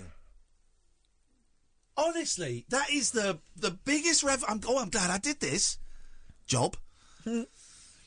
Although slow internet can be a cause. Did anyone else know that? Did you didn't know that, Amy? You didn't know that? Did you know that? No, I didn't know that. That's incredible. I'm going to read that again. The study also found two in five adults mistakenly believe Wi-Fi is short for wireless frequency, although we should be pronouncing it Wi-Fi, and a further quarter thought it meant wireless fidelity, when in fact the term is not short for anything and is simply what its inventors named it, not based on any other words. I'm gone. Although slow internet can be a cause of frustration, many resorted to extreme measures to try to fix the issue. Nearly one in ten have hit their router to boost internet speed, and 14% turned their router off before going to bed, which is not advisable and can cause problems with the connection. Uh, one tenth of the population have 10 or more devices connected to the home Wi Fi at any time. Um, millions struggle to pick up a decent connection in the bathroom or kitchen. Boring. Uh, nearly 13%, including me, were also unaware that having more active devices connected to Wi Fi could be the cause of slow operating speeds. Yeah, I thought that that. I sometimes true. turn things off if the internet's quite slow, but I didn't really think it did anything. I like t- to disconnect my phone and stuff. Isn't that something? So ghosts and water can slow down Wi-Fi. Let's go to uh, let's go to Mark. Good evening, Mark. Good evening, Iain. How are you? I'm very well, Mark. Should just just a little um, brief update for anybody who's unaware. This is my nemesis. Well, I wouldn't go that far anymore. That's what it says on my screen. Well, that's because you told Sam to put that. In fact, I think it was Amy actually told to put that. Well, it's it's you, see now you're criticising my team. So you're not only are you my nemesis, you're my team's nemesis. Not my well, nemesis, I like Amy, to be fair. She's very nice. And I do like Catherine. Okay, all right. So It's you, just you. it's just me. But All right. that's how Nemesis works. Yep, that's fine. Every, it gets well, no, everyone I do else. like it, to be fair, Iain. But you, but you also want to destroy me. I get it. I Look, get it. I think you'll find it was you who wanted to destroy me. I'm going to kill you. That's fine. I'll be waiting. Okay, fine, fine. I knew you'd be I waiting. really- I knew you'd be waiting for me. I wanted to call up to say last week, Catherine, you was amazing. Thank you, Mark. Oh, well, did you go and make love to him? Yes. I did call up once because it was very chilled. Very chilled now. Well, it is to be fair. I can do tonight. chilled. I can do chilled radio as well. Tomorrow. It, it was it was very nice. Shut up. Tomorrow. You couldn't even do it for two minutes. Shut up, both Oh, of you. My God. Tomorrow, I'm going to do a ch- really chilled radio show, and you can both kiss my ass cheeks. All That's three fine of because. I'm back at work tomorrow. Right, fine. Well, I'm going to be doing. Well, it- even better. I'm going to be doing a chilled show, and you won't be able to listen to it. I will be able to listen because I finish at 10 and then go into sleep. Come in, Paul. I've got the idiots I have to talk to. Absolute. Hang on a minute. Stay there. I don't. Oh, right, hang on a minute, Mark. Stay there. Right, hang on. Yes, who is this? It's Andrew. Well, Hello, Andrew. How can we help you? I'm talking to Mark, who's, who's getting on my nerves. Oh, that's fair enough. Um, Wi-Fi was the name. It was comes from the word hi-fi, as in stereo. Well, so that, that what? So they they were. Inve- did, did you know, Paul? Wi-Fi doesn't stand for anything. It's just Wi-Fi. It's just the name they came up Your with. last caller's right. It was it first announced in August 1999 via a company called Interbrand. Yeah. A man called Philip Boulanger, and they presided over a big meeting to decide what to call it. And they did think it would be a rib tickling, punning play on words of oh, hi-fi. Oh, so it's, a, it's is that right, Andrew? I'm It's, a- it's, a, inspired by it's a pun.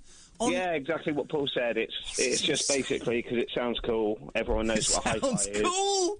Because that was much bigger in the know, The whole notion of Wi-Fi, I hi-fi was more American, The other day wasn't about it? someone Pete Tong reading out the first ever URL. We, we played that yesterday. We played that clip of him yesterday from And how weird did that 1995. sound? It's incredible. But um, they should have called it Music Centre because that's what we used to call the stereo. But did you, so it was a French guy. So the I don't know if it's French or not. I think his name, he may have been Belanger, but the Okay. company was Interbrand, and it was first used, I think the etymology goes back to August 1999, I think. Right. So it's 20 years old this so year. So we're supposed to be pronouncing it Wi-Fi, I've been told. But then in France, Catherine, do they pronounce No, hi-fi? wi- Wi-Fi. Wi-Fi, yeah, like hi-fi. Do, do they, how do they Yeah, pronounce hi-fi, hi-fi in France? I don't think they say hi-fi. What do they say in France? Le stéréo de la musique. Something like Okay, that. all yeah. right, fine. They say no extension to Brexit. That's there what they we say go. No. Uh, Andrew, uh, thank you for that, brother. I appreciate that.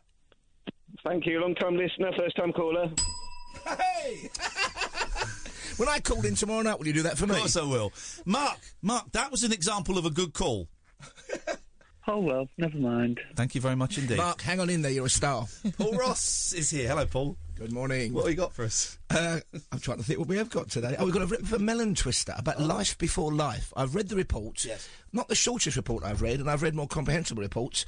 Remarkable um, researcher who says that DNA was present before the first single cell organisms on planet Earth. I So don't. the- now that's blowing my mind because I don't quite know what it means. But Well, it before- sounds. We, we, we tend to think of life having emerged either. They used to think photosynthesis, and then they realised that was pants with matching bra. They now think it's to do with these hot thermal vents at the bottom of the oceans and chemicals swirling around, and this kind of weird soup. And again, it sounds to me like completely spurious, but created. Oh, the life. primordial soup. Exactly. Yes. And that was single cell organisms, and they would have had DNA. Okay. This chap says, well, the DNA was there already, kind of waiting to find life to latch onto or create. I mean, my, you know, my knowledge and my explanation powers have run out there. Yeah, yeah. But I think total heaviosity might be approaching, and I'm up mm-hmm. for a Radio 4 programme if we can explain this seriously. Wow, okay. So I'm looking forward to that. and we're off to the movies on a more mundane level, which is good. Three movies under review this week from our mate Van. Is one of them Shazam? He did that last week. Oh, did he? Did Yeah. he- did he he, loved it. Oh, I'm- He I'm loved it. and the John boys- Hearn and John Hearn, the producer, loves it. And my son took my grandsons to it as his birthday treat, and they all loved How it. old are the grandsons? Uh, they're put you on the 11 and 6. Okay, all right. I'm taking Perfect my, age. Taking my boys on Monday to see Shazam. I'm looking forward to that. Uh, The trailers look very, very So funny. I always think it's not my favourite superhero film. No word of a lie. I love the First Hellboy film, but it's The Incredibles one and two. Yeah. And when they say we're taking Batman or and making him darker, no, make them lighter. No, I- make them like the Silver Age comics. Make them more fun. This is why the, the DC ones I think struggle out of time, but the Marvel because the Marvel ones have got that. Um, yeah, no, hang on, Mar- yeah, I've got it right around. The Marvel ones have got their tongues in the cheek. Anyway, right, that's coming up. Thank you very much, Amy. Thank you to I'm going to say nearly all of the callers. Thank you to Kate Robbins. Thank you to Catherine Boyle. We'll be back tonight at ten. Paul Ross is coming up after one. This is Talk Radio. Talk Radio. Digital debate for the UK. Pick up your phone and talk radio. We'll get you talking.